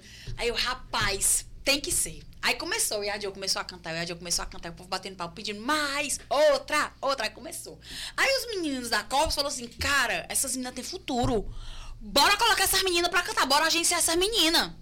Beleza, começou o convite. Aí a gente, depois desse, desse aniversário, surgiu a oportunidade pra poder a gente ser agenciada por eles. Eles tinham amigos ali em comum pra poder a gente começar a cantar, tipo no Forronejo, no Le Pub, nesses barzinhos montou uma aqui. banda, a foi? gente montou uma banda, inclusive, Edna e Gabriela, tá- se vocês procurarem agora lá no Guinness Book, tem lá, gente. Tem, porque foi a dupla que foi o, a- do sucesso ao fracasso mais rápido que você.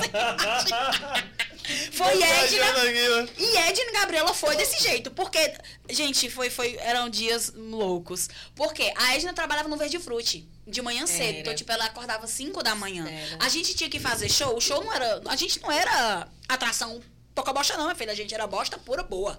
Porque a Meia-noite gente. e uma hora da manhã, É, duas meu filho, que era o pessoal já tava lotado de pinga, mas tava ali doido por música. é. Claro, só pra sofrer. E a gente cantava de tudo, né? Começava com Simone Simaria, ia pra Dogival Dantas, ia pra Avião do Forró, enfim. Falei, cara, isso é legal. Vamos, vamos. A gente tava levando aquilo tudo numa brincadeira, num hobby, um extra, né? E daí, a Edna trabalhava no Verde Frute e eu trabalhava na Corpus de manhã. Então, tipo assim, a gente cantava uma da manhã. Sendo que a Edna tinha que estar no Verde Frute. Geralmente, sempre as escalas das, das bandas era quarta ou, ou na sexta-feira. Quando der um sábado, era ótimo, porque no domingo a gente podia dormir. E a gente ainda fazia back pro Felipe Rossi. É. E ainda tinha Aí, isso. uma- a- É. Nossa, justamente, ó. Justamente. Eu sou imitadora, daqui a pouco eu começo com as imitações aqui. Aí, beleza. A gente fazia isso, só que foi ficando uma rotina extremamente muito puxada. E daí a gente via, porque a gente era assim, cara, a gente tá recebendo Não, pouco. e detalhe, a gente recebia muito pouco, Pouco. Porque o povo pagava, lógico, mas tipo assim, eu, particularmente assim, eu entendia o que, do como é que o músico vive. Porque eu já fui chamada, por conta que eu tava na igreja, já fui chamada pra cantar em banda de forró lá em Fortaleza, mas eu nunca tive a vontade, assim. Já fui chamada pra cantar em banda. Inclusive. Tia de safadão, vou até falar aqui, tia de safadão. Ué, tia de safadão, meu, Sim. amigo, meu primo. Cadê meu primo, não? Ela falou, não, vamos montar uma banda, tu tem voz. E na época eu não quis, não é porque eu não quis, porque eu era da igreja, né? Ela, não, você não vai. Não vai, Gini, não deixou eu ir. deixou. Aí na época também eu fui pra parte do Ídolos. Gini, tu lembra dessa época, gente? Eu passei do Ídolos, a gente não deixou porque tinha que ir pra São Paulo. Ela não deixou eu ir. Tu passou naquela fase regional da, da, da- do Ídolos? Do, na época, eu tinha 16 anos. Caramba! E ela não deixou eu ir pra. São Paulo. Deixou não. E eu cantava. Não, mas sabe por quê? Vocês podem falar isso, né? Pode, lógico. Acho que, pode? Ele fala, não, tinha que escolher outra música, porque eu só tava cantando gospel, gospel, gospel. Enfim, você não conhece uma mais assim, A não? bichinha. Do mundo, aí ele cante. Como foi um cantor aí que eu não sei? Isso, produtor. Isso, aí ele pediu pra mim cantar uma música. Essas músicas. Secular, qualquer É, sei lá, tava essas músicas aí. Aí eu, moço, sei nem quem é esse cantor. Ele, você não sabe dar música, não? Eu sei lá, mas só sei cantar música gospel. Aí, resumindo, não passei, fiquei triste, não fui também. Aí foi por isso mesmo. Mas Caramba, aí enfim. tu ver, né, é Aí, é. por conta que eu sei a- a- o que o músico vive, né? Eu falei, Joe, a gente tem que pagar realmente bem os músicos. Não adianta a gente estar cantando e pagar pouco É. a eles, entendeu? Aí foi daí que a gente falou assim, não, a gente dá canto pro povo conhecer a gente, porque era um hobby da gente também, a gente gostava É. de cantar. Gostava de estar lá em cima fazendo o povo rir, cantar, Era. gritar. A gente se divertia. Chorar pelo ex. Era, a gente se divertia, porque assim, mas até então a gente aprendeu que assim, cara, a vida artista realmente é muito E a difícil. gente ganhou 50 reais. Teve um dia que a gente ganhou 50 reais, não foi, Joe? Foi, Foi. dividida pras duas. Foi dividida para as duas. Então, tipo assim, você tá com cachê, meu amigo, que você tem que pagar o músico. O que sobra é 50 conto. Eu falei, tá dando certo isso aqui não, velho. É. Ou alguém vê a gente e, e a gente estoura, papoca, ou então a gente vai seguir um outro rumo do que a gente gosta. Só que assim, continuando, a gente viu que era muito pesado. Porque a gente dali via tudo, a gente tava cansado, era cansativo, e dali você vê de tudo que você imagina, né? No meio artístico, assim. É, é, um, é um povo do nada que é com droga, é com bebida, não sei o que. Eu falei, cara, não é da gente isso. Então a gente precisa mudar a nossa rota. Vamos fazer aqui, digamos assim, um show de encerramento. Até que a gente, às vezes, estava com medo de falar pra Alec, para as outras pessoas, que a gente não queria ser mais cantora, que a gente não queria mais cantar, viver daquilo, porque estava cansada, enfim.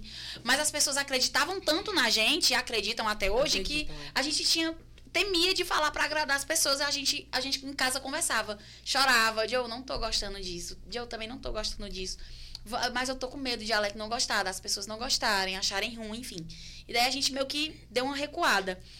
E surgiu o show de encerramento da carreira da gente, porque foi de março até junho, né? Junho, julho. Ah, Foi. Caramba, Quatro velho. Foi. meses só de experiência. Foi. E a gente tem música autoral, viu? Tem, muito Tem autoral e música tudo. autoral, tem tudo.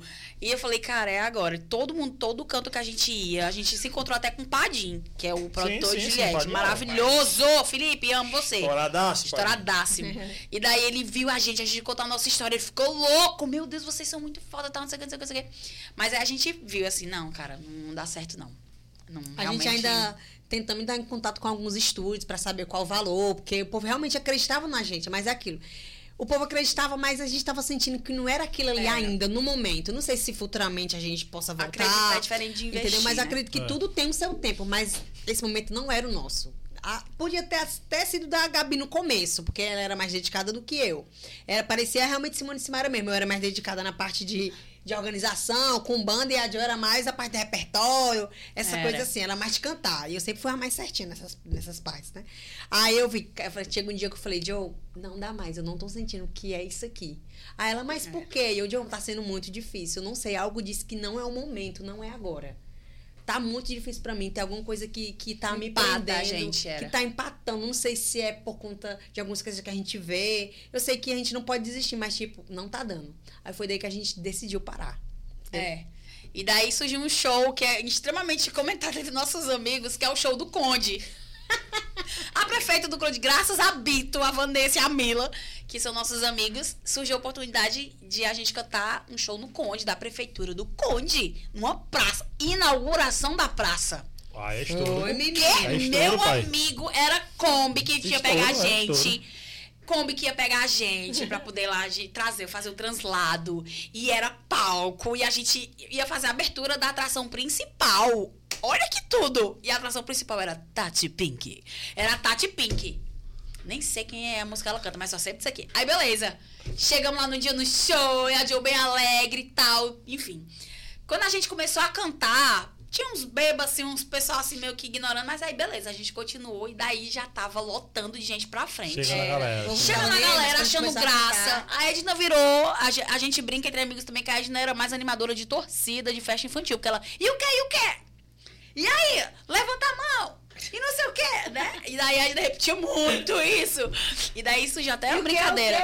O? Na Não, nossa aí? família também, porque dos áudios do show inteiro tinha mais e o que, e o que, só vocês e é nós, do que a música, que era a cantando. Ah, a própria música. E daí a gente foi esse, esse show foi assim, foi a- a- realmente não tá dando pra gente não, velho, não dá, isso aqui é um encerramento. Aí beleza, a gente fez esse show, quando a gente saiu e entrar a Tati Pink, o povo começou. Volta, volta Volta, com a era. gente, e com a Tati Pink, ó, "Buh!" E eu, meu Deus, Joe, o povo tá pedindo pra gente voltar. Só que aí a gente também entendeu, teve essa concepção de que, cara, a gente é artista. Do nada. A gente é artista, não é só cantora. Mas ali a gente se, teve a desenvoltura no palco, teve a comunicação com as pessoas, teve diálogo, teve. A, a gente levou a alegria para aquele local. Sem preciso estar com baixaria, Sim. nada. Mas a gente levou a alegria. E a gente viu que ali, essa trans- esse transmitir alegria tava dando super certo. E daí teve esse show do Conde, a gente foi embora, enfim, depois surgiu outra oportunidade pra gente fazer show no Conde, mas esse show não deu certo porque não deu ninguém. Porque choveu, Choveu mulher. muito e até hoje estamos esperando receber os bom. 3 mil reais da prefeitura. e Menina, não recebeu. Recebemos não, meu amor, porque os músicos até agora estão esperando receber também. Vai. Mas eles não receberam porque não toca, não, não toca, não ganha, né, amigo? É, Tá jamais. errado? Jamais, pois é. Aí foi aí encerrou a carreira de Edna e, e- e Gabriela. Aí é que vem. Porque Alec, a Alec conhecia, acho que Rafael, se eu não me engane. E daí, como tem o Clube Estem JP, eu fazia essas propagandas e tal, enfim. Rafael Cunha. É, Rafael. Aí acredito que abriu portas, né? Querendo assim, o Clube STJP ab- abriu muitas portas pra mim, principalmente lá dentro dessa parte de comunicação, de ser alegre, ser divertida e de eu sou muito do improviso. muito do improviso, muito do, do, do pega rápido, da visão rápida. Então, acho que é por isso que eu me dei tão bem nessa área.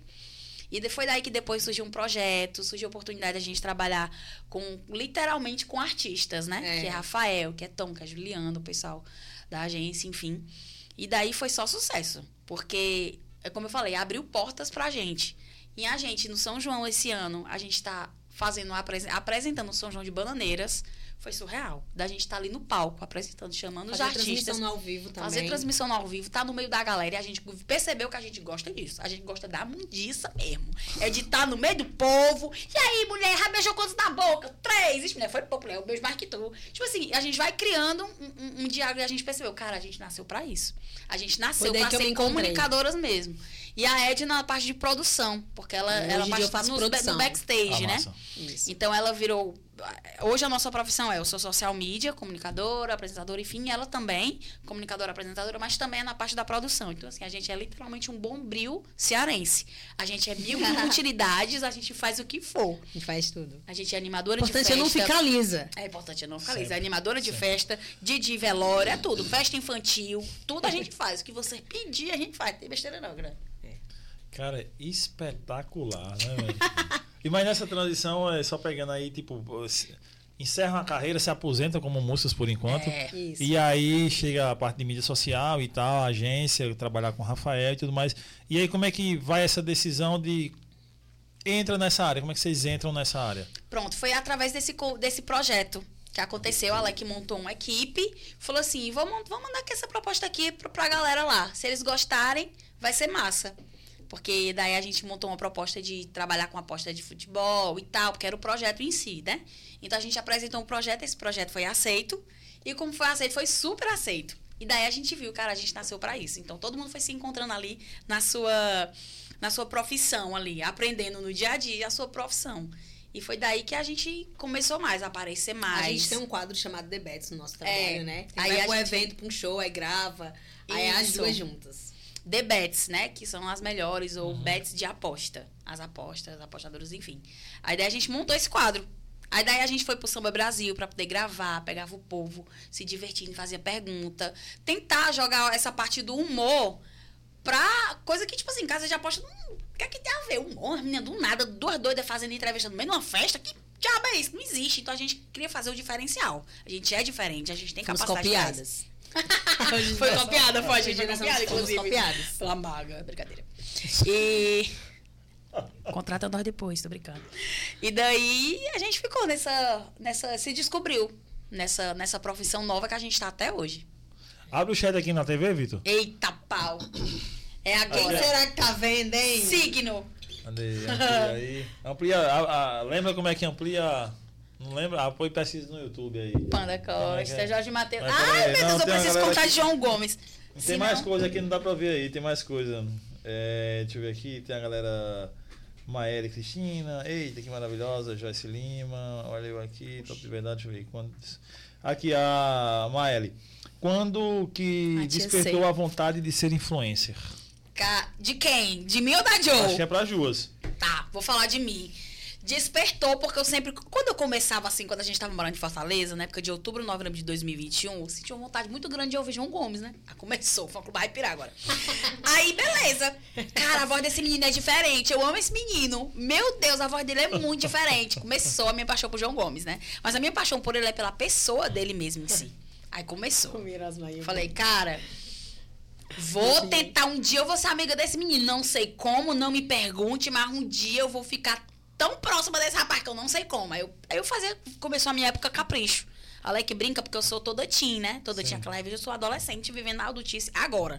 Eu saí da igreja, enfim, então eu tive mais liberdade de ir pra festa, de beber. Enfim, não Hoje em dia o quadro mudou, O tá, quadro gente? mudou. É, inclusive amanhã, tem, amanhã de sábado eu tenho uma festa pra ir, eu tô morta de feliz. Aí, beleza, começou essa Eu minha só loucura fico sentada. pelo João Gomes. Eu falei, cara, eu preciso. Aí minhas amigas, teve um show dele em- do dia 24, não, 23, desculpa, de dezembro de 2021, lá em Fortaleza. Eu falei, cara, eu vou pra essa festa, não sei como. Nem que eu passe só em frente o ônibus e vou tirar uma foto assim, ó. Beleza. Aí começou a minha saga com o João Gomes daí. Quando eu cheguei lá, não tinha dinheiro, o ingresso estava muito caro, era 130.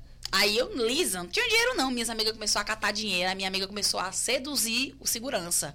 Falou, vou seduzir o segurança pra tu entrar, mulher, nem que seja aqui por trás. Aí começou. E aí, João Gomes, aí entrou, gabelou, gabelou, gabelou. A gente deu 60 reais e eu, ó, psh, entrei, meu filho, puxou. Tava lá, eu corria tanto, batia minha perna, chegava a perna, batia na bunda. E eu, meu Deus, eu tô no show dele! Ah, meu mago feio, eu te amo, João Gomes! aí começou a minha loucura e eu vendo aquele menino de longe, a lágrima descendo e ninguém entendia aquilo. Eu falei, gente, não acredito que eu tô no show do João Gomes. O João Gomes não era quase ninguém naquela época.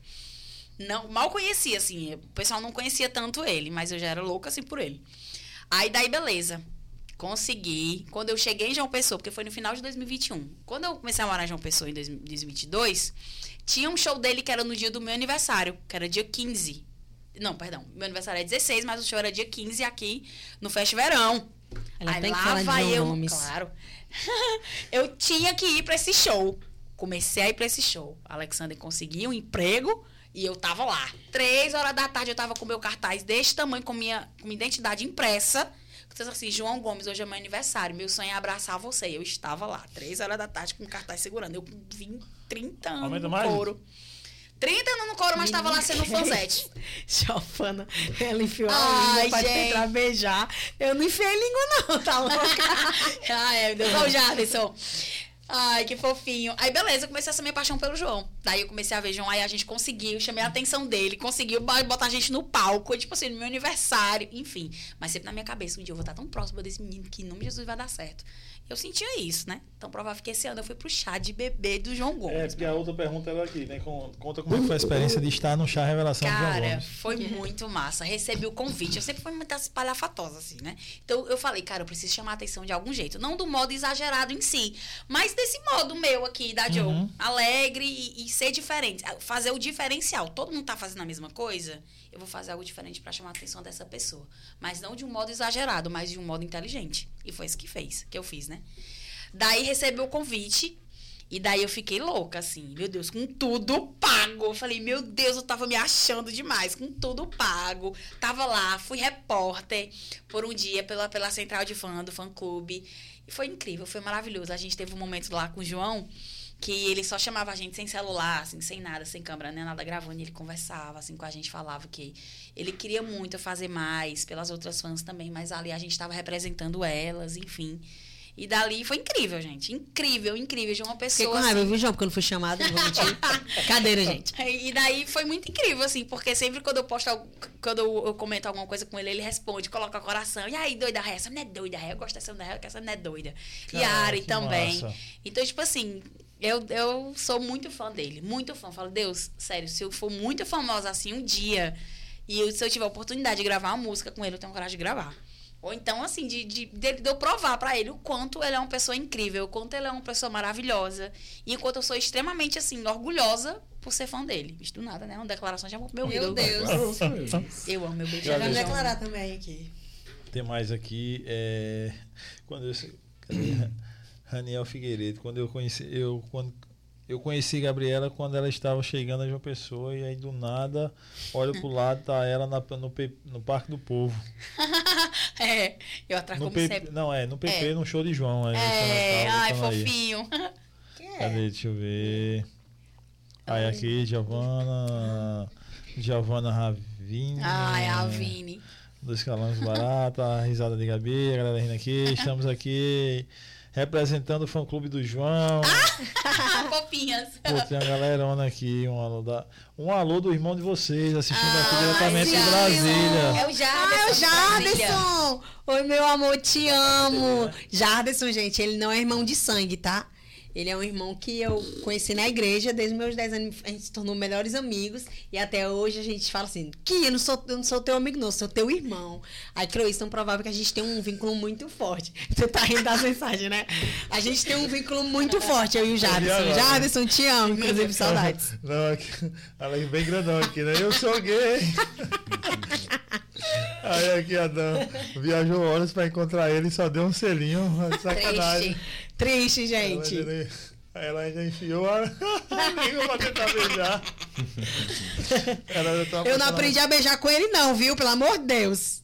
Ela era tão apaixonada que só fazia. Só, Popô tá aqui. Popô tá aqui. Alguém vaza essas fotos, Popô tá aqui, que era a história. Popô tá aqui. história é essa da Universal? Que era, que era que mandou, que era a história da. Universal. Eu era da Igreja Universal. Uma assembleana e uma da Universal. É, gente, eu fui obreira da Universal. Eu ia casar com o pastor da Universal. É sério? É seríssimo, amigo. A Então, Jo tipo foi assim, noiva. Eu fui noiva. Sim. Enfim. E daí eu fui Quanto super tempo? nani também de entidades, né? Demoníacas. Quanto Porque- tempo você perguntou? É, super nani. A cara dele foi ótima. Que, tipo assim, que porra, é, meu filho, super nani. Porque você cuidar de gente que é cheia de demônio é uma super nani. Porque demônio vira criança, né? Enfim, é muito estranho comentar sobre isso, mas aquelas coisas de tipo, você vê pessoa do nada, tinha gente subindo parede, tinha gente em cima da casa e era meia-noite, eu ficava. Desce, desce, desce. Eu morria de medo. Descer, e a pessoa Ela, expu- ela era obreira do Era aniversário, expulsava aniversário, tinha demônio. fogo de Deus. Eu expulsava demônio, meu filho. Era, não era médium. Ela botava a mão na cabeça Não demônio coisa de médium, não era nada assim. Mas é porque, não sei. Eu não sei explicar hoje assim, não. Não sei se era um. Eu acho que Deus colocava assim e eu, tá bom, vou abençoar essa pessoa aqui. E daí tinha essa menina que eu cuidava na igreja. Acho que é essa história que ela quer que eu conte. E essa menina que eu cuidava da igreja, ela tinha. Ela passava mal. Ela se incorporava e tudo ficava. mudava a voz. Aquela coisa bem estranha. E eu não tinha medo. Aí eu só falava assim, tipo. Engraçado, cortando aqui rapidinho, que o povo pensa que é que é invenção, mas não é, gente. Era, não, A gente que- que não, viveu que isso, né, Não Diogo? era invenção. Exceto algumas pessoas que depois eu via que me que era Uhum. só pra se fazer mesmo. Eu falava, cara, essa pessoa tá fingindo. Então dava pra diferenciar, querendo ou não, sabe? E daí essa menina que eu cuidava, teve uma época que ela ficava incorporada e ela corria de uma casa pra outra, assim, correndo assim, ó. Que nem flash, que nem o The Flash. Eu falei, Isso no telhado. isso no telhado da casa. E eu na- no meio da rua, tentando. Desce, desce. Não podia gritar, porque os vizinhos querendo chamar a polícia, aquele cabaré todo. E eu ficava, desce, desce, desce. Até que ele descia, ouvia. Aí eu expulsava. Só falava assim, ó, sai! Aí saía. Aí a menina voltava ao normal. Eu sei, gente, tem gente que não vai acreditar nunca nessa história, mas era real. Enfim, é por isso que eu conto que era a minha história aí da Universal. Mas eu, eu fui obreira durante anos, já cortei cabelo pra vender também, pra poder cumprir propósito da igreja. E eu só tinha uma franja, né? Porque nessa época que eu cortei, a Jill foi na época que a Jill foi me ver. Quando eu já tava adolescentezinha. E era horrível, porque eu cortei meu cabelo e eu só tinha uma franja, assim. E eu chegava na mulher e falei assim, cara, só tá faltando 70 reais pro meu propósito da igreja, pra eu completar, pra eu finalmente casar com o pastor. Então, assim, eu preciso, tá faltando 70 reais. O que é que eu vou fazer? Já vendi trufa, não tem mais o que fazer. Aí eu pensei, vou vender o meu cabelo. Meu cabelo era bem virgem na época, não tinha nenhuma tintura, nada. Aí, beleza, que eu cheguei no salão, lembro cabelo até era hoje. grande. Meu cabelo era enorme, lindo, bem grandão, assim, na bunda mesmo. Aí ela falou, moça, quanto é que você dá no meu cabelo? Quero doar. É porque eu quero doar. Mentira, né? Aí ela falou 70 reais. Eu, olha, é Deus, é Deus, porque tava faltando 70, 70. conto. Olha. Aí, beleza. Quando ela cortou o meu cabelo, cortou muito curto. Cortou tipo Joãozinho. Tipo teu. Só que eu falei assim, moça, por favor, deixa só a franja. Porque pro povo perceber que eu sou mulher. Aí eu lembro que eu só tinha uma franja assim, ó, gente. E o cabelo todo curtinho Gente, era atrás. muito Que nem Joaninho.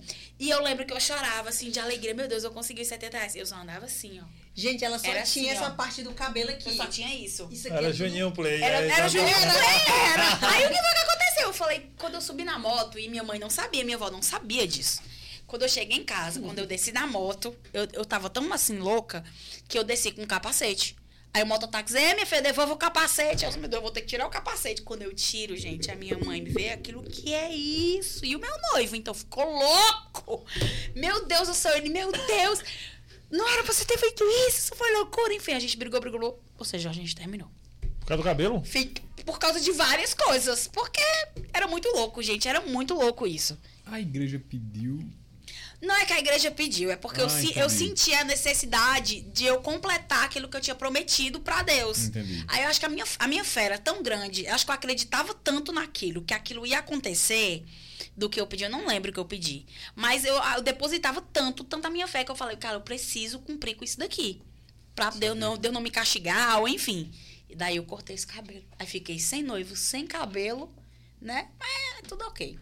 E, é- e essa é a história Falar besteira. da Universal. Mas deixa eu voltar pra, pra, pra o negócio aí do capeta. Ah, tu teve uma experiência mais Tu teve medo, alguma coisa assim? Medo não, mas eu já, já tive situações dessa mesma menina, coitada. Eu usava a bichinha demais, mas não era, Deus, tu sabes, não era porque eu queria. Eu lembro que essa menina chegava lá em casa. Aí tem uma época, gente, que eu mandei umas cartas pro Gugu Gugu reformar a casa. Aí eu pensava assim, gente, eu era tão inocente que na minha cabeça eu pensava assim, eu, Deus não tá me respondendo se Gugu vem pra minha casa reformar aqui em casa. Eu vou perguntar pro capeta. Aí eu lembro que essa menina tava incorporada e ela, quando ela chega lá em casa, o diretor deve estar tá louco. Aí eu pensei assim, aí quando eu comecei a perguntar pro capeta, Gugu vem na minha casa ou não? e o capeta calado. Gugu vem na minha casa. Eu já mandei a carta. E minha avó dormindo lá, mal, coitada, imaginava que eu tava tendo uma conversa com o capeta pra poder dizer se o Gugu ia reformar a minha casa. E eu ficava, Gugu vem. E aí o capeta nada ia responder. Aí eu fiquei, esse capeta tá mentindo, esse capeta. Eu, aí eu expulsava, sai! Aí a menina, ah, bem normal. Eu disse, porque essa não deve estar tá fingindo. Ou então o capeta não quer me responder, ou então Jesus quer me surpreender. Né? Eu vou ganhar a casa do Gugu, gente. Tô esperando a reforma da casa até hoje. E, e o capeta assim, não te respondeu. E o capeta não me respondeu. Acho que. e eu perguntava, gente, umas coisas tão sem noção. Meu Deus, e quando eu lembro, eu falei, meu Deus, diabo é que eu perguntava. Eu perguntava isso, eu perguntava. Perguntava assim, se meu namorado tava me traindo, tu acha, gente? Gente, ou seja, então, eu fiz. Um capeta. Eu tava, eu tava de frente com o Gabi, literalmente, mas era o capeta na minha frente. tipo assim. Aí hoje eu lembro assim, meu Deus, o que diabo é que eu fazia com essas coisas? Porque hoje em dia a pessoa procura cartas, médiums, búzios. Não, eu procurava, eu procurava literalmente o capeta. Mas assim, eu me arrependo muito, muito, muito, muito, porque assim, eu não tinha noção quanto aquilo era, era sério na época. E, tipo, mas a minha inocência, eu falei, eu vou perguntar pra isso aqui, é o jeito. Mas eu me arrependo muito, muito. Hoje eu me arrependo demais. E a galera assim. se manifestava assim mesmo? Era, meu filho, era tudo. Era o demônio Maranha, que era esse que subia nas paredes.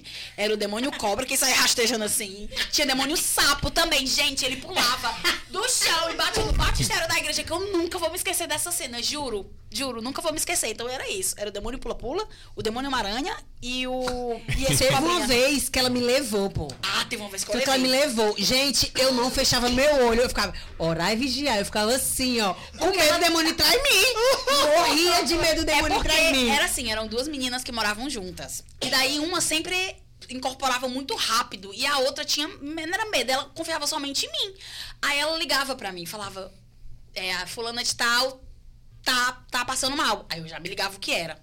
Aí, beleza. Ia atrás dessa menina. Cuidava dessa menina, né? Eu era como se fosse uma, uma mãe, assim, pra ela. Digamos assim, na parte espiritual. E eu lembro que essa mesma menina me deu muito trabalho, gente. Muito trabalho. Teve uma vez que eu encontrei ela. Eu tava vendo um movimento na praça. Eu tava voltando da igreja. E essa história é muito louca. Aí eu vi ela na praça. Eu falei, que diabo de movimento é esse na praça? Quando eu olho, gente, era ela entrando num negócio do, da, do 192 na ambulância. Aí eu, é, Lisânia. Aí quando eu abri a porta, acho que a coitada já morreu, inclusive. Quando... É sério, acho que ela morreu, é real. É sério. Aí eu abri, quando eu, quando eu afastando o povo assim, eu, meu Deus, é Lisânia. Aí o, o, o enfermeiro, tem alguém aqui que conhece a moça? Moça, eu conheço. Eu tava voltando pra casa. Aí é porque tem um cílio aqui no meu olho. Eu tava voltando pra casa. E daí eu entrei na ambulância. Não sei o que me deu. Eu falei, vou entrar nessa ambulância, ninguém vai levar essa menina, não. Aí o pessoal, ela tá, ela tá desmaiada, essa menina vai morrer, ela tá passando mal. Só que eu sabia o que era. Essa menina tá incorporada e o demônio não quer reagir, né? O demônio não tomou creatina pra reagir. Aí eu, beleza, vou tentar ressuscitar essa menina antes que essa menina chegue no hospital. Aí, beleza, essa menina chegou no hospital e nada dessa menina reagia, eu tentando expulsar, bem caladinha, né? Pros enfermeiros ver. E a cabeça dela aqui, eu, Lisânia, em nome de Jesus, em nome de Jesus, em nome de Jesus, e nada dela acordar. Falei, meu Deus, e agora? Cheguei no hospital, levaram essa menina, a gente vai dar um sucesso. Não, sei lá o que era. Eu não só sei que era um medicamento muito forte. Que a uma das enfermeiras falou assim: não dá esse medicamento pra ela, porque é capaz dela morrer. Aí, eu, como é que é? Ninguém vai matar a menina, não. Ninguém vai matar essa criatura, ninguém vai matar essa menina. Gente, eu era muito louca. Acho que eu tinha 16 anos, 17, não lembro. Ninguém vai matar a Lisane, não. Entrei junto na sala do médico e ela lá desacordada. Aí o médico só olhou pra mim e falou assim: O que é que você tá fazendo aqui? Aí eu, não, é porque eu vim com ela, eu tô, eu tô perguntando o que é que você tá fazendo aqui. A voz dele começou a mudar. O médico. O que é que você tá fazendo aqui? Aí quando eu entendi, meu amor, entrou a Gabi Gospel. Aí eu só simplesmente olhei pra cara, de, pra cara dele e falei: Ela não vai ficar aqui e eu vou levar ela embora. Aí ele, você disse, você acabou com meus planos, porque eu ia matar ela agora. O médico falando isso perante a luz de Deus. Viu? Aí eu falei, Viu? ela não vai, ela vai embora. Eu só olhei pra, pra ela na maca e falei, acorda, vamos embora. Gente, a menina, o que é que eu tô fazendo aqui? Eu digo, vamos embora agora. E eu, como eu tava indo pra casa, saindo da igreja, eu tava cheia de jornal da igreja no, no braço. Aí só sei que eu saí distribuindo. Aí o médico parou, ela acordou, o médico meio que voltou também ao normal. E eu peguei ela, vamos embora. Peguei no braço dela, a gente vai embora. Era quase meia-noite, viu? A gente vai embora. E o hospital era longe de casa, a gente vai embora. E vai pé pra casa. E a gente vai embora. E a gente foi embora. E eu saí no hospital distribuindo o jornal, ó. Jesus cura, Jesus cura, Jesus cura, Jesus liberta. Ou seja, tirei, livrei a menina da morte. Livrei, graças ao meu Senhor Jesus bondoso. Por isso que eu digo, gente. Então aquelas você é pessoas minha que ficam entregando, do gritando, Jesus cura, né? Porque passou por isso aí, É, tirou o demônio passei- de alguém. Pois é. Mas assim, as minhas experiências na igreja, assim, referente ao lado espiritual, o bom, o lado bom espiritual, foi muito bom. Aprendi muita coisa, princípios. Então, assim, foi extremamente bom pra mim. Mas hoje eu não seria mais da Igreja Universal, por vários outros motivos. Mas, assim, tem essas histórias pra contar. Sim, sim. A gente que acredita, a gente que não acredita. Do vezes, jogo? como eu falei, eu É. me arrependo de muita coisa por eu ter, por inocência mesmo, mas Deus sabe do meu coração e sabe que eu não tava fazendo aquilo porque eu queria. Não, mas é porque eu vi ali a oportunidade de ajudar as pessoas. Eu acreditava naquela crença, no que eles transmitiam, no que eles pregavam. Então, por eu acreditar tanto, eu era extremamente envolvida naquilo. Aí, beleza, né? Sai da igreja. Recentemente. Recentemente, assim, né? Em 2019, por aí na pandemia, né? Da Universal saí bem antes. Ah. Só que eu fui comecei a ir pra outra igreja e tal, enfim, mas era algo bem mais leve, não era tão assim, demônio, não. Era mais de boas. Vala ficou com silêncio do nada. Não, achou. Não, Vocês ficaram com será? medo, é? Nada vai entrar aqui, não deixa nada. Nada! Tá. Os meninos estão um pouco com medo. Não, é tranquilo. Não, mas eu também não, mas qualquer eu chamo o Gugu. É, não. Eu sei, porque eu tô dizendo. Tô brincando. Mesa branca. Pega um pano branco ali. É, Raí, cadê aqui essas. Cadê quem perguntando da irmã, quem é a tua amiga mais linda? Cadê? Ah, de Goiânia, a Carolzinha. É, linda, essa ela é do fã clube também do João. Fofa. Hum, As do nada, né, Essas gente? gêmeas são demais, vai baixando, vai baixando, vai baixando. São minhas irmãs, no carro ouvindo essa Raicinha. Raicinha. Mirosmar. Ah, Da lá enquanto eu já fui noiva. Ah, vem. Ah, o sim, Jarlis. já vi expulsar. Deus me livre, Fala não! Os capetas na Universal. Não, gente, eu não vou Quem é falar o de? Euclides, é meu ex. Que- é o noivo? É o, É o esse noivo, mas é outro noivo. Não, não Poxa, é. dois não é o pastor. Não, esse é A só Ju pro namora mais namorado. do que eu. Mentira. Hoje em dia eu namoro mais que ela. Gente, tá bom, é passado, por favor. Mas o não Euclides, não, acredito. quem é o Euclides? Não, vai mandar aqui, é o novo, dá duas pessoas. Se É o fosse só uma. novo. Não, é o novo. É porque Ah, cearense sim, assim é o Euclides. novo, é porque é Ah, antigo. Ah, Euclides. A Gabi era da Universal e não se misturava com a turma, filha. A Gabi era da Universal. Era, era da Universal e não se misturava com a turma. Era, se porque achavam- tinha isso. Universal é mais. é top. É hypado. É porque assim, tudo, É tudo rico, pra né? mim era pecado. Então, tipo assim, eu não misturava, literalmente, eu não misturava com o Jadson, com o Jones, eu não misturava com os amigos da Edna. Que era da Assembleia. Que era da Assembleia, porque na Universal eles tinham. Ele, eles meio que tinham uma regra assim. É, não podem misturar com outras pessoas de outras igrejas para você não se influenciar. Se você Sim, acredita lógico, né? nessa crença, nessa doutrina dessa igreja, então você deve permanecer aqui. Então, assim, eu não era amiga. Então, por isso que justamente eu tinha tanta. Ai, Jo era muito. Tudo pra ela era, Era muito Gente, chata. nessa parte de. tu- Tudo é pra ela é pecado. Tipo, eu, eu tenho um consciência do que eu faço, do que eu fazia, né? Então. Né?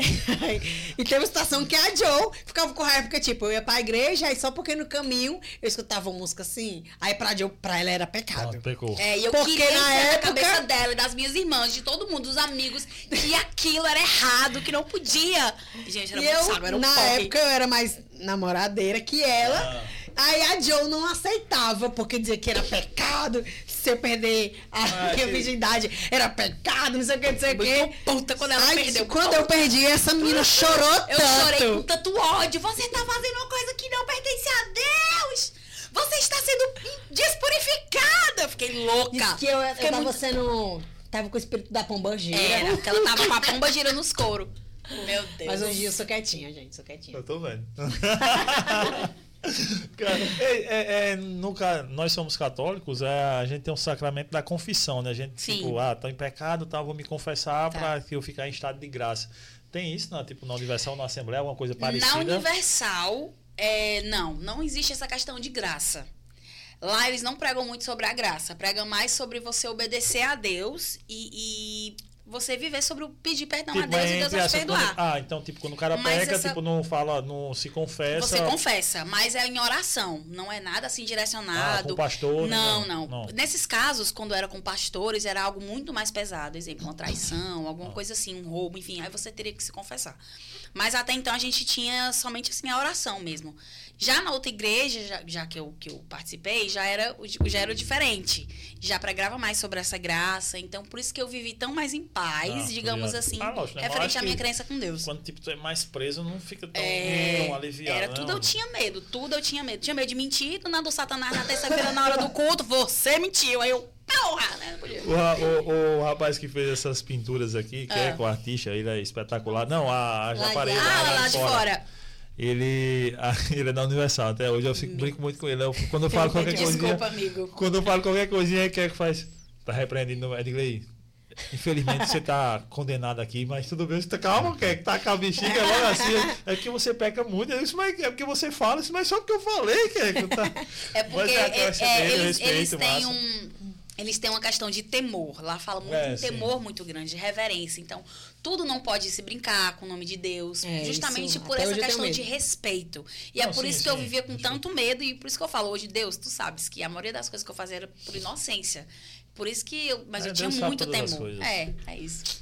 Edna e Gabi são exemplos de força e superação. É, Ga- Gabi é um exemplo de coração bom mesmo. Quem é Jéssica, mulher? Priscila Jéssica é minha irmã, porque o nome dela é Jéssica Priscila. Aí, Ninguém conhece por Jéssica. não, só, Priscila. só nós que da família. Ah, é essa aqui? É, a Priscila. Vai baixando, eu amo demais essa menina. Vai jogando aí, Vitor. Vai baixando. Thiago. Priscila, Amo Silas, Thiago. fofinho. Hoje, minha melhor amiga. Crescemos e nos tornamos pessoas frias, mas quando estamos juntas, nós aquecemos e tanto. É, Jéssica, fofinha. Recentemente a gente foi pra Fortaleza, mês passado. E daí eu falei assim, Joe, bora fazer diferente, bora ver nossas irmãs, vamos ver nossa cunhada, meu irmão gêmeo, que a gente nunca tinha saído juntos. Até então eu não iria, né? É, até então, eu então, tava, já- eu tava viajando a trabalho. Aí, graças a Deus, conseguiu deu certo eu ir pra Fortaleza, não É. foi? E daí as minhas irmãs, acho que foi um momento tão importante que a, a Jéssica, a Carol pôde, e o Márcio pôde viver uma, por uma noite uma Gabi que eles nunca conheciam. Que É. até então só via a Gabi nos stories, ou era aquela Gabi chata, aquela Gabi que era egoísta e tal. E, tipo assim, foi muito divertido. Porque nesse dia eu bebi, fiquei, dancei com a minha irmã, mostrei ali quem era a Gabriela de verdade atualmente. Então isso foi muito importante. Por isso que ela fala ali, a gente se cresceu fria, mas quando a gente tá junto, a gente nos aquecemos muito de muito amor. E foi, foi muito real isso. Por isso que eu falo, cara, foi muito bom. Porque isso assim, da próxima vez vai ser melhor. Melhor e melhor e melhor e melhor e melhor. Foi muito Ana bom. Carolina, gente, primeira amiga minha que participa do podcast, que emoção. mesmo. Fofinha. a Edna é chata mesmo. Né? Se manca, Jéssica. Oi, GG, Graça Evangelista. A mãe, ó. Me chamo Ah. Cleide, sou a mãe dessas gêmeas sapecas assim que eu, assim que eu as chamo, fofinha. Ah, Beijo. Nossa. Oi, Tiago da Torneira, meu Deus. Família toda em peso aqui, Gabi. Vinha filar a boia todos os domingos e ainda levava a janta. Meu Deus! Era meu. É a família grande, Record, recorde de audiência, pai, mesmo, viu, tia? A galera aqui, da fam... Porra, família e amiga aqui, hein? É. Aí são herança da Cis Costa. A mãe. Boa Cis Costa. Aí, Meu uma- Deus. Ah, Ah, eu- pronto! Aí que eu ia chegar nesse ponto. O porquê do Joe? Que eu falei no começo, quando a gente tava em off aqui. Hum. A Graziele, que é a minha tia irmã, ela deu esse nome pra mim. Desde criança, eu chamava ela assim pra mangar das doidices dela. E era um carinho. A gente se chamava muito Joe e ela me perturbava muito. É tipo a Alec contigo hoje. Era a Ai. Graziele comigo. E daí ela brincava muito, tinha uma música. Você conhece a Joe, a de outro mundo. E eu ficava, que música chata! Isso eu quero. E daí ela começou a me chamar de Joe. Aí vem essa questão do Joe de outro mundo. Eu falei, cara, quando a gente começou a morar junta, eu chamava a Graziele de Joe. Só que aí eu comecei a chamar a Edna de Joe. Falei, cara, vou chamar ela de Joe. E ela retribui. É muito estranho chamando a Gabi de, jo, de Gabriela. Gabi, é, é. muito estranho. É, o não Joe, mulher, até quando eu tava, Joe, mulher, não é assim. Até na, na briga a gente só, só se É, só se de chama Joe. de Joe. E daí ficou o Joe. E daí vem a junção de outro mundo. Nossa, né? Por isso que hoje a gente utiliza o Joe pra várias coisas. O marketing, né? Joe. Porque gera um impacto, né? Uhum. Falei, cara, isso vai dar certo. Ah, são malas, são espertas. Cadê aqui? Raulzinho. Cadê? Nicolas, Raul. tava, não tava no currículo dela. Simone, tô achando aqui de Brasília, tô achando Ai, que aqui de. Goiás. Beijo. Ah, Gabi, você vai ficar tão rica e tão famosa que vai me levar Ai, pra Dubai. amém, Carol. De Deus, né? Não é em vão tua vida, Amém. Tetê aqui. Não fala da minha gira, não. Beijo, Teté. Oi, Teté. Mulher, na época, mulher, antes que eu era da aniversário, era louca. Mulher, não tenho culpa. Cara, é, qual foi a, a melhor experiência que vocês viveram até hoje? Eita, pergunta bem difícil. Caramba. Eu acredito que essa experiência ainda tá pra chegar na minha brincadeira. Amém, Deus te ouça. Amigo, eu acho que eu sofri tanto na minha vida, ambas as partes, que eu tô esperando ainda. Mas assim, eu acho que a experiência, não, teve sim uma experiência que eu falei assim, caramba, eu tô aqui, não acredito. Pode ser até besteira pra alguns, né? Hoje em dia. Eu acho que é tá onde eu estou hoje. Acho que tá sendo uma experiência, ainda estou tendo, sendo Estamos provada. essa, essa experiência, É, né? eu acredito que foi aqui em João Pessoa. Que realmente foi, caramba, é. Eu acho que aqui é. Tô, vou vencer. É daqui É. mesmo que eu vou tentar vencer na vida mais ainda, sabe? Eu sou um tipo de pessoa que eu não sou de murmurar muito. Um pouco, né? Mas eu aprendi a agradecer mais e a confiar mais em Deus, né? Mas eu, eu, hoje a gente passou por uma situação bem chata, bem chata. E eu pego na mão da Joe, que é- antigamente eu era com a Geni, né? E hoje em dia eu já pego na mão dela e falo assim, Joe, vai dar certo. Me empresta mil reais. Ah, você falou em dinheiro, chegou no assunto muito bom, meu amigo. Pode ter certeza. Mas hoje em dia eu tenho ela, né? É. Gente, quem que puder me emprestar 300 reais, só vou pagar não sei quando. Brincadeira. Mas acho que a gente tá. Eu tô vivendo ainda a experiência. Eu acredito que não chegou assim. Já passei por várias, várias experiências assim, mas eu acho que não chegou aquela ficar assim, meu Deus, essa tá sendo a maior experiência da minha vida. Eu acredito que ainda não chegou, mas vai chegar. É, isso a gente sente isso. É tão provável que a nossa vida mudou muito, da água pro vinho, literalmente. Só tem um ano e meio que a gente tá aqui em João Pessoa. Um ano e. Março, abril, maio, junho, julho, agosto. É, um ano e seis meses. Então, tipo assim, a nossa vida mudou muito. Dia 2 vai fazer um ano e seis meses que a gente tá aqui. Mudou muito rápido. Estão gostando de uma pessoa? Amo, a gente é apaixonada por essa cidade. Apaixonada Eu não quero cidade. voltar pra Fortaleza. Não, Não, não, quero voltar, não, gente. Não, não quer quero. mesmo. Só, só claro, pra ver família, né? E pra, né? Ver o amor da vida pessoas, dela. Ver meu amor. É. E daí a gente percebeu, eu disse, meu Deus, aqui- literalmente João Pessoa é uma fonte de riqueza. Que quem souber explorar essa cidade como talento Eu consegue. amo. Porque aqui a gente ama trabalhar, ama o pessoal daqui e a gente, o pessoal recebeu a gente de braços abertos. Até então hoje, a- né, aqui a gente vê, é aqui a nossa casa. Atualmente João Pessoa é a nossa casa. É, e eu, eu- cortando aqui um pouco tudo, Josinho, o que eu acho mais incrível é, sério mesmo, a gente convive no meio de pessoas que a gente jamais imaginaria É. estar. Tipo, semana passada, retrasada, né? Brincadeira. Eu fui para um projeto de trabalho, né? Da, da agência que a gente trabalha. E eu tava no meio lá de Whindersson Nunes, Natanzinho, é, Tiro Lipa, David Brasil, quem mais, Joe? Gente, era muito, muita Muito gente famoso, muito muito famosa, famoso. entendeu? E tipo, falei assim, caramba, que massa. Querendo não, a gente fica, eu fico assim, né? Caramba, olha onde eu tô hoje. E eu, graças a Deus, hoje em dia eu sei me posicionar, sei que realmente ali é um local de trabalho e tudo assim. Né? E teve até uma tipo, situação... só assim aqui. Ô, amigo, se eu te falar que eu fiz isso, mas. Não, fa... não fiz, né? Mas eu ainda tentei, mas eu falei assim: não, não pedi não. Ele tava num momento bem estranho lá da vida dele, né? Então, não, não quis chegar perto dele, lembrava que ele não tava ali envolvido com a gente. Mas foi um trabalho incrível, né? Graças a Deus, assim, confiar no meu trabalho. E eu amo trabalhar. E hoje em dia, quando eu estou num lugar assim, vou pra uma festa, eu não vou pela festa. Eu vou pelas pessoas ou pelo trabalho, né? E hoje em dia eu falo assim, caramba, olha que massa. Aí as pessoas, mulher, tu tem que ter, tu tá com fulano, tá com Beltrano, tu tem que tirar foto, sei o que, não sei o quê.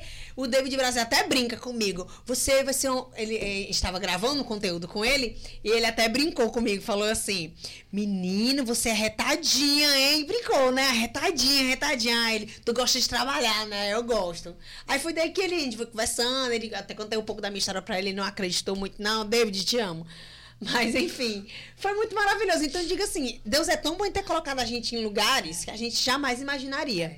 Tipo, a gente anda na casa de Rafael, lá, vai pra lá. A gente foi chá de baby dele agora recente. Então, dá pra ver que realmente é, a gente tá pronta pra estar em lugares assim. E que a gente sabe se posicionar e sabe que a gente, que as pessoas gostam do nosso jeito. E vê que a gente não é interesseira, vê que a gente não faz aquilo pra se amostrar. É do- da nossa índole mesmo, entendeu? Troquei. É o nosso vai Conquistando as que pessoas. Tu, tu não deixou a, a Priscila ir pro show do Black Eyed Peas, velho? Gente, não deixei. Sabe Não. o que? Nessa época, a Priscila morava junto comigo e a Geni. Na época, eu era da igreja. E na minha cabeça, falou assim: ah, é? Eu não vou. E na época, eu era fã do Jorge Matheus. Ah, é? Na época, como eu não vou pro show do Jorge Matheus, porque eu era da igreja, eu fiz a Geni não deixar a Jéssica ir pro show do Black Eyed Peas. Gente, eu fiz a cabeça da. Geni. Geni é cor do capeta. Não deixa ela ir, ela vai lá Olha pra a se Universal aí, ó. É, Não, vendo foi um pouco. Aí fiz com que a Gini não deixasse ela ir. Rapaz, Mas hoje em dia eu prometo que eu vou te dar o Eyed ingresso. Black Eyed Peas. E eu fui pro marrom favo, né? Marrom com favo, como é? Mel, mel com fava. Mel com fava. É, o que lance esse das rosas? Protectus. Fala das rosas. Fala já. As rosas que tu recebeu de Mirosmar. Ah, essa, essa semana passada fui, fui surpreendida com um buquê de rosas no trabalho, recebi fala, né? Enfim, né? Foi uma... Ela fica encabulada, ela fica encabulada. Bichinha. Ah, Eu bichinha. fico com vergonha. É uma pessoa que eu gosto, né? Beijo, amor, te amo. Não fico ciúme os outros aí, meus irmãos, tá? Pelo amor de Deus. A Jill morre de ciúme de Osmar. eu tenho certeza que eu vou ter ciúme dela quando ela começar a namorar. Eu tenho certeza. Não, não, Ah, daqui é pra domingo ela não, vai né? ter ciúme. É não, o nome dele é Osmar. Só que o povo do trabalho de- dele trabalha com o Natanzinho. Não sei se nem Ah. podia falar. Ele trabalha com o Natanzinho. Então, sempre que tem evento Natanzinho, assim, eu vejo ele. Aí o povo apelidou ele de, de Mirosmar. Foi Mirosmar é o nome de quem? É nome de, de, de, de um sertanejo. É. De quem? É, enfim. eu Não é sei. de- Eu acho que tem Zezé de Camargo É, é um dos dois, é um dos, É um dos dois. dois. Eu não sei quem é, não, mas um dos dois é, É. Mirosmar. Não sei se é Luciana ou é Zezé, um dos dois é Mirosmar. Hoje, hoje já virou diferente, né? Porque, tipo assim, ela já não gosta de festa. Já eu, meu amigo, onde tem um piseiro e um forró, eu quero estar. Gente, eu não vi uma pessoa pra gostar tanto de festa na minha vida. Eu, só vou pra ficar sentada. Eu, Eu não, não vivi adolescência Eu não sou de ficar em festa. Não Gabi, fui pra boate. Gabi quando vai pra festa, não beijo. viveu, porque ela não era crente também? Era só que eu tive meus momentos de festa Ah, também, só que eu nunca fui de ficar em mundo. festa. Eu nunca fui de. Que é por incrível que pareça, que é por, por conta da, da, da minha disciplina, da igreja, assim, eu nunca fui de beijar, de ficar em festas, sabe, de beber bem muito.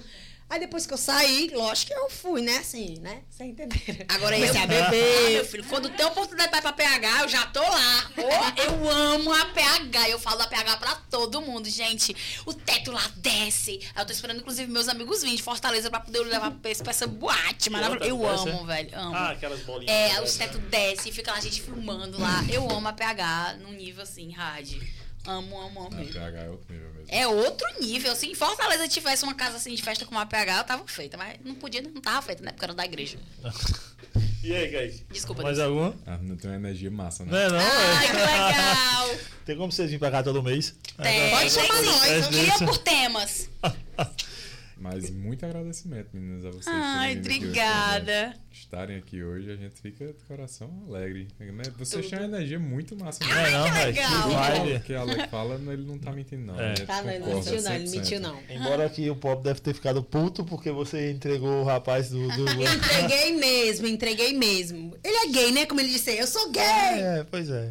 E aproveitando um abraço, Alec. Ah, né, também que é é espetacular. Beijo, de novo, quero dizer aqui de novo também. Foi espetacular. A energia dele também super positiva, super good vibes.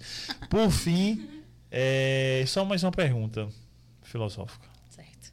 Pra, pra, aí escolham aí quem responde primeiro ou não. Com tudo que vocês passaram, literalmente do nada, absolutamente nada, a, nada a- a- ao aspecto de não existir, tipo ela não existia até sair, é, ninguém nem sabia.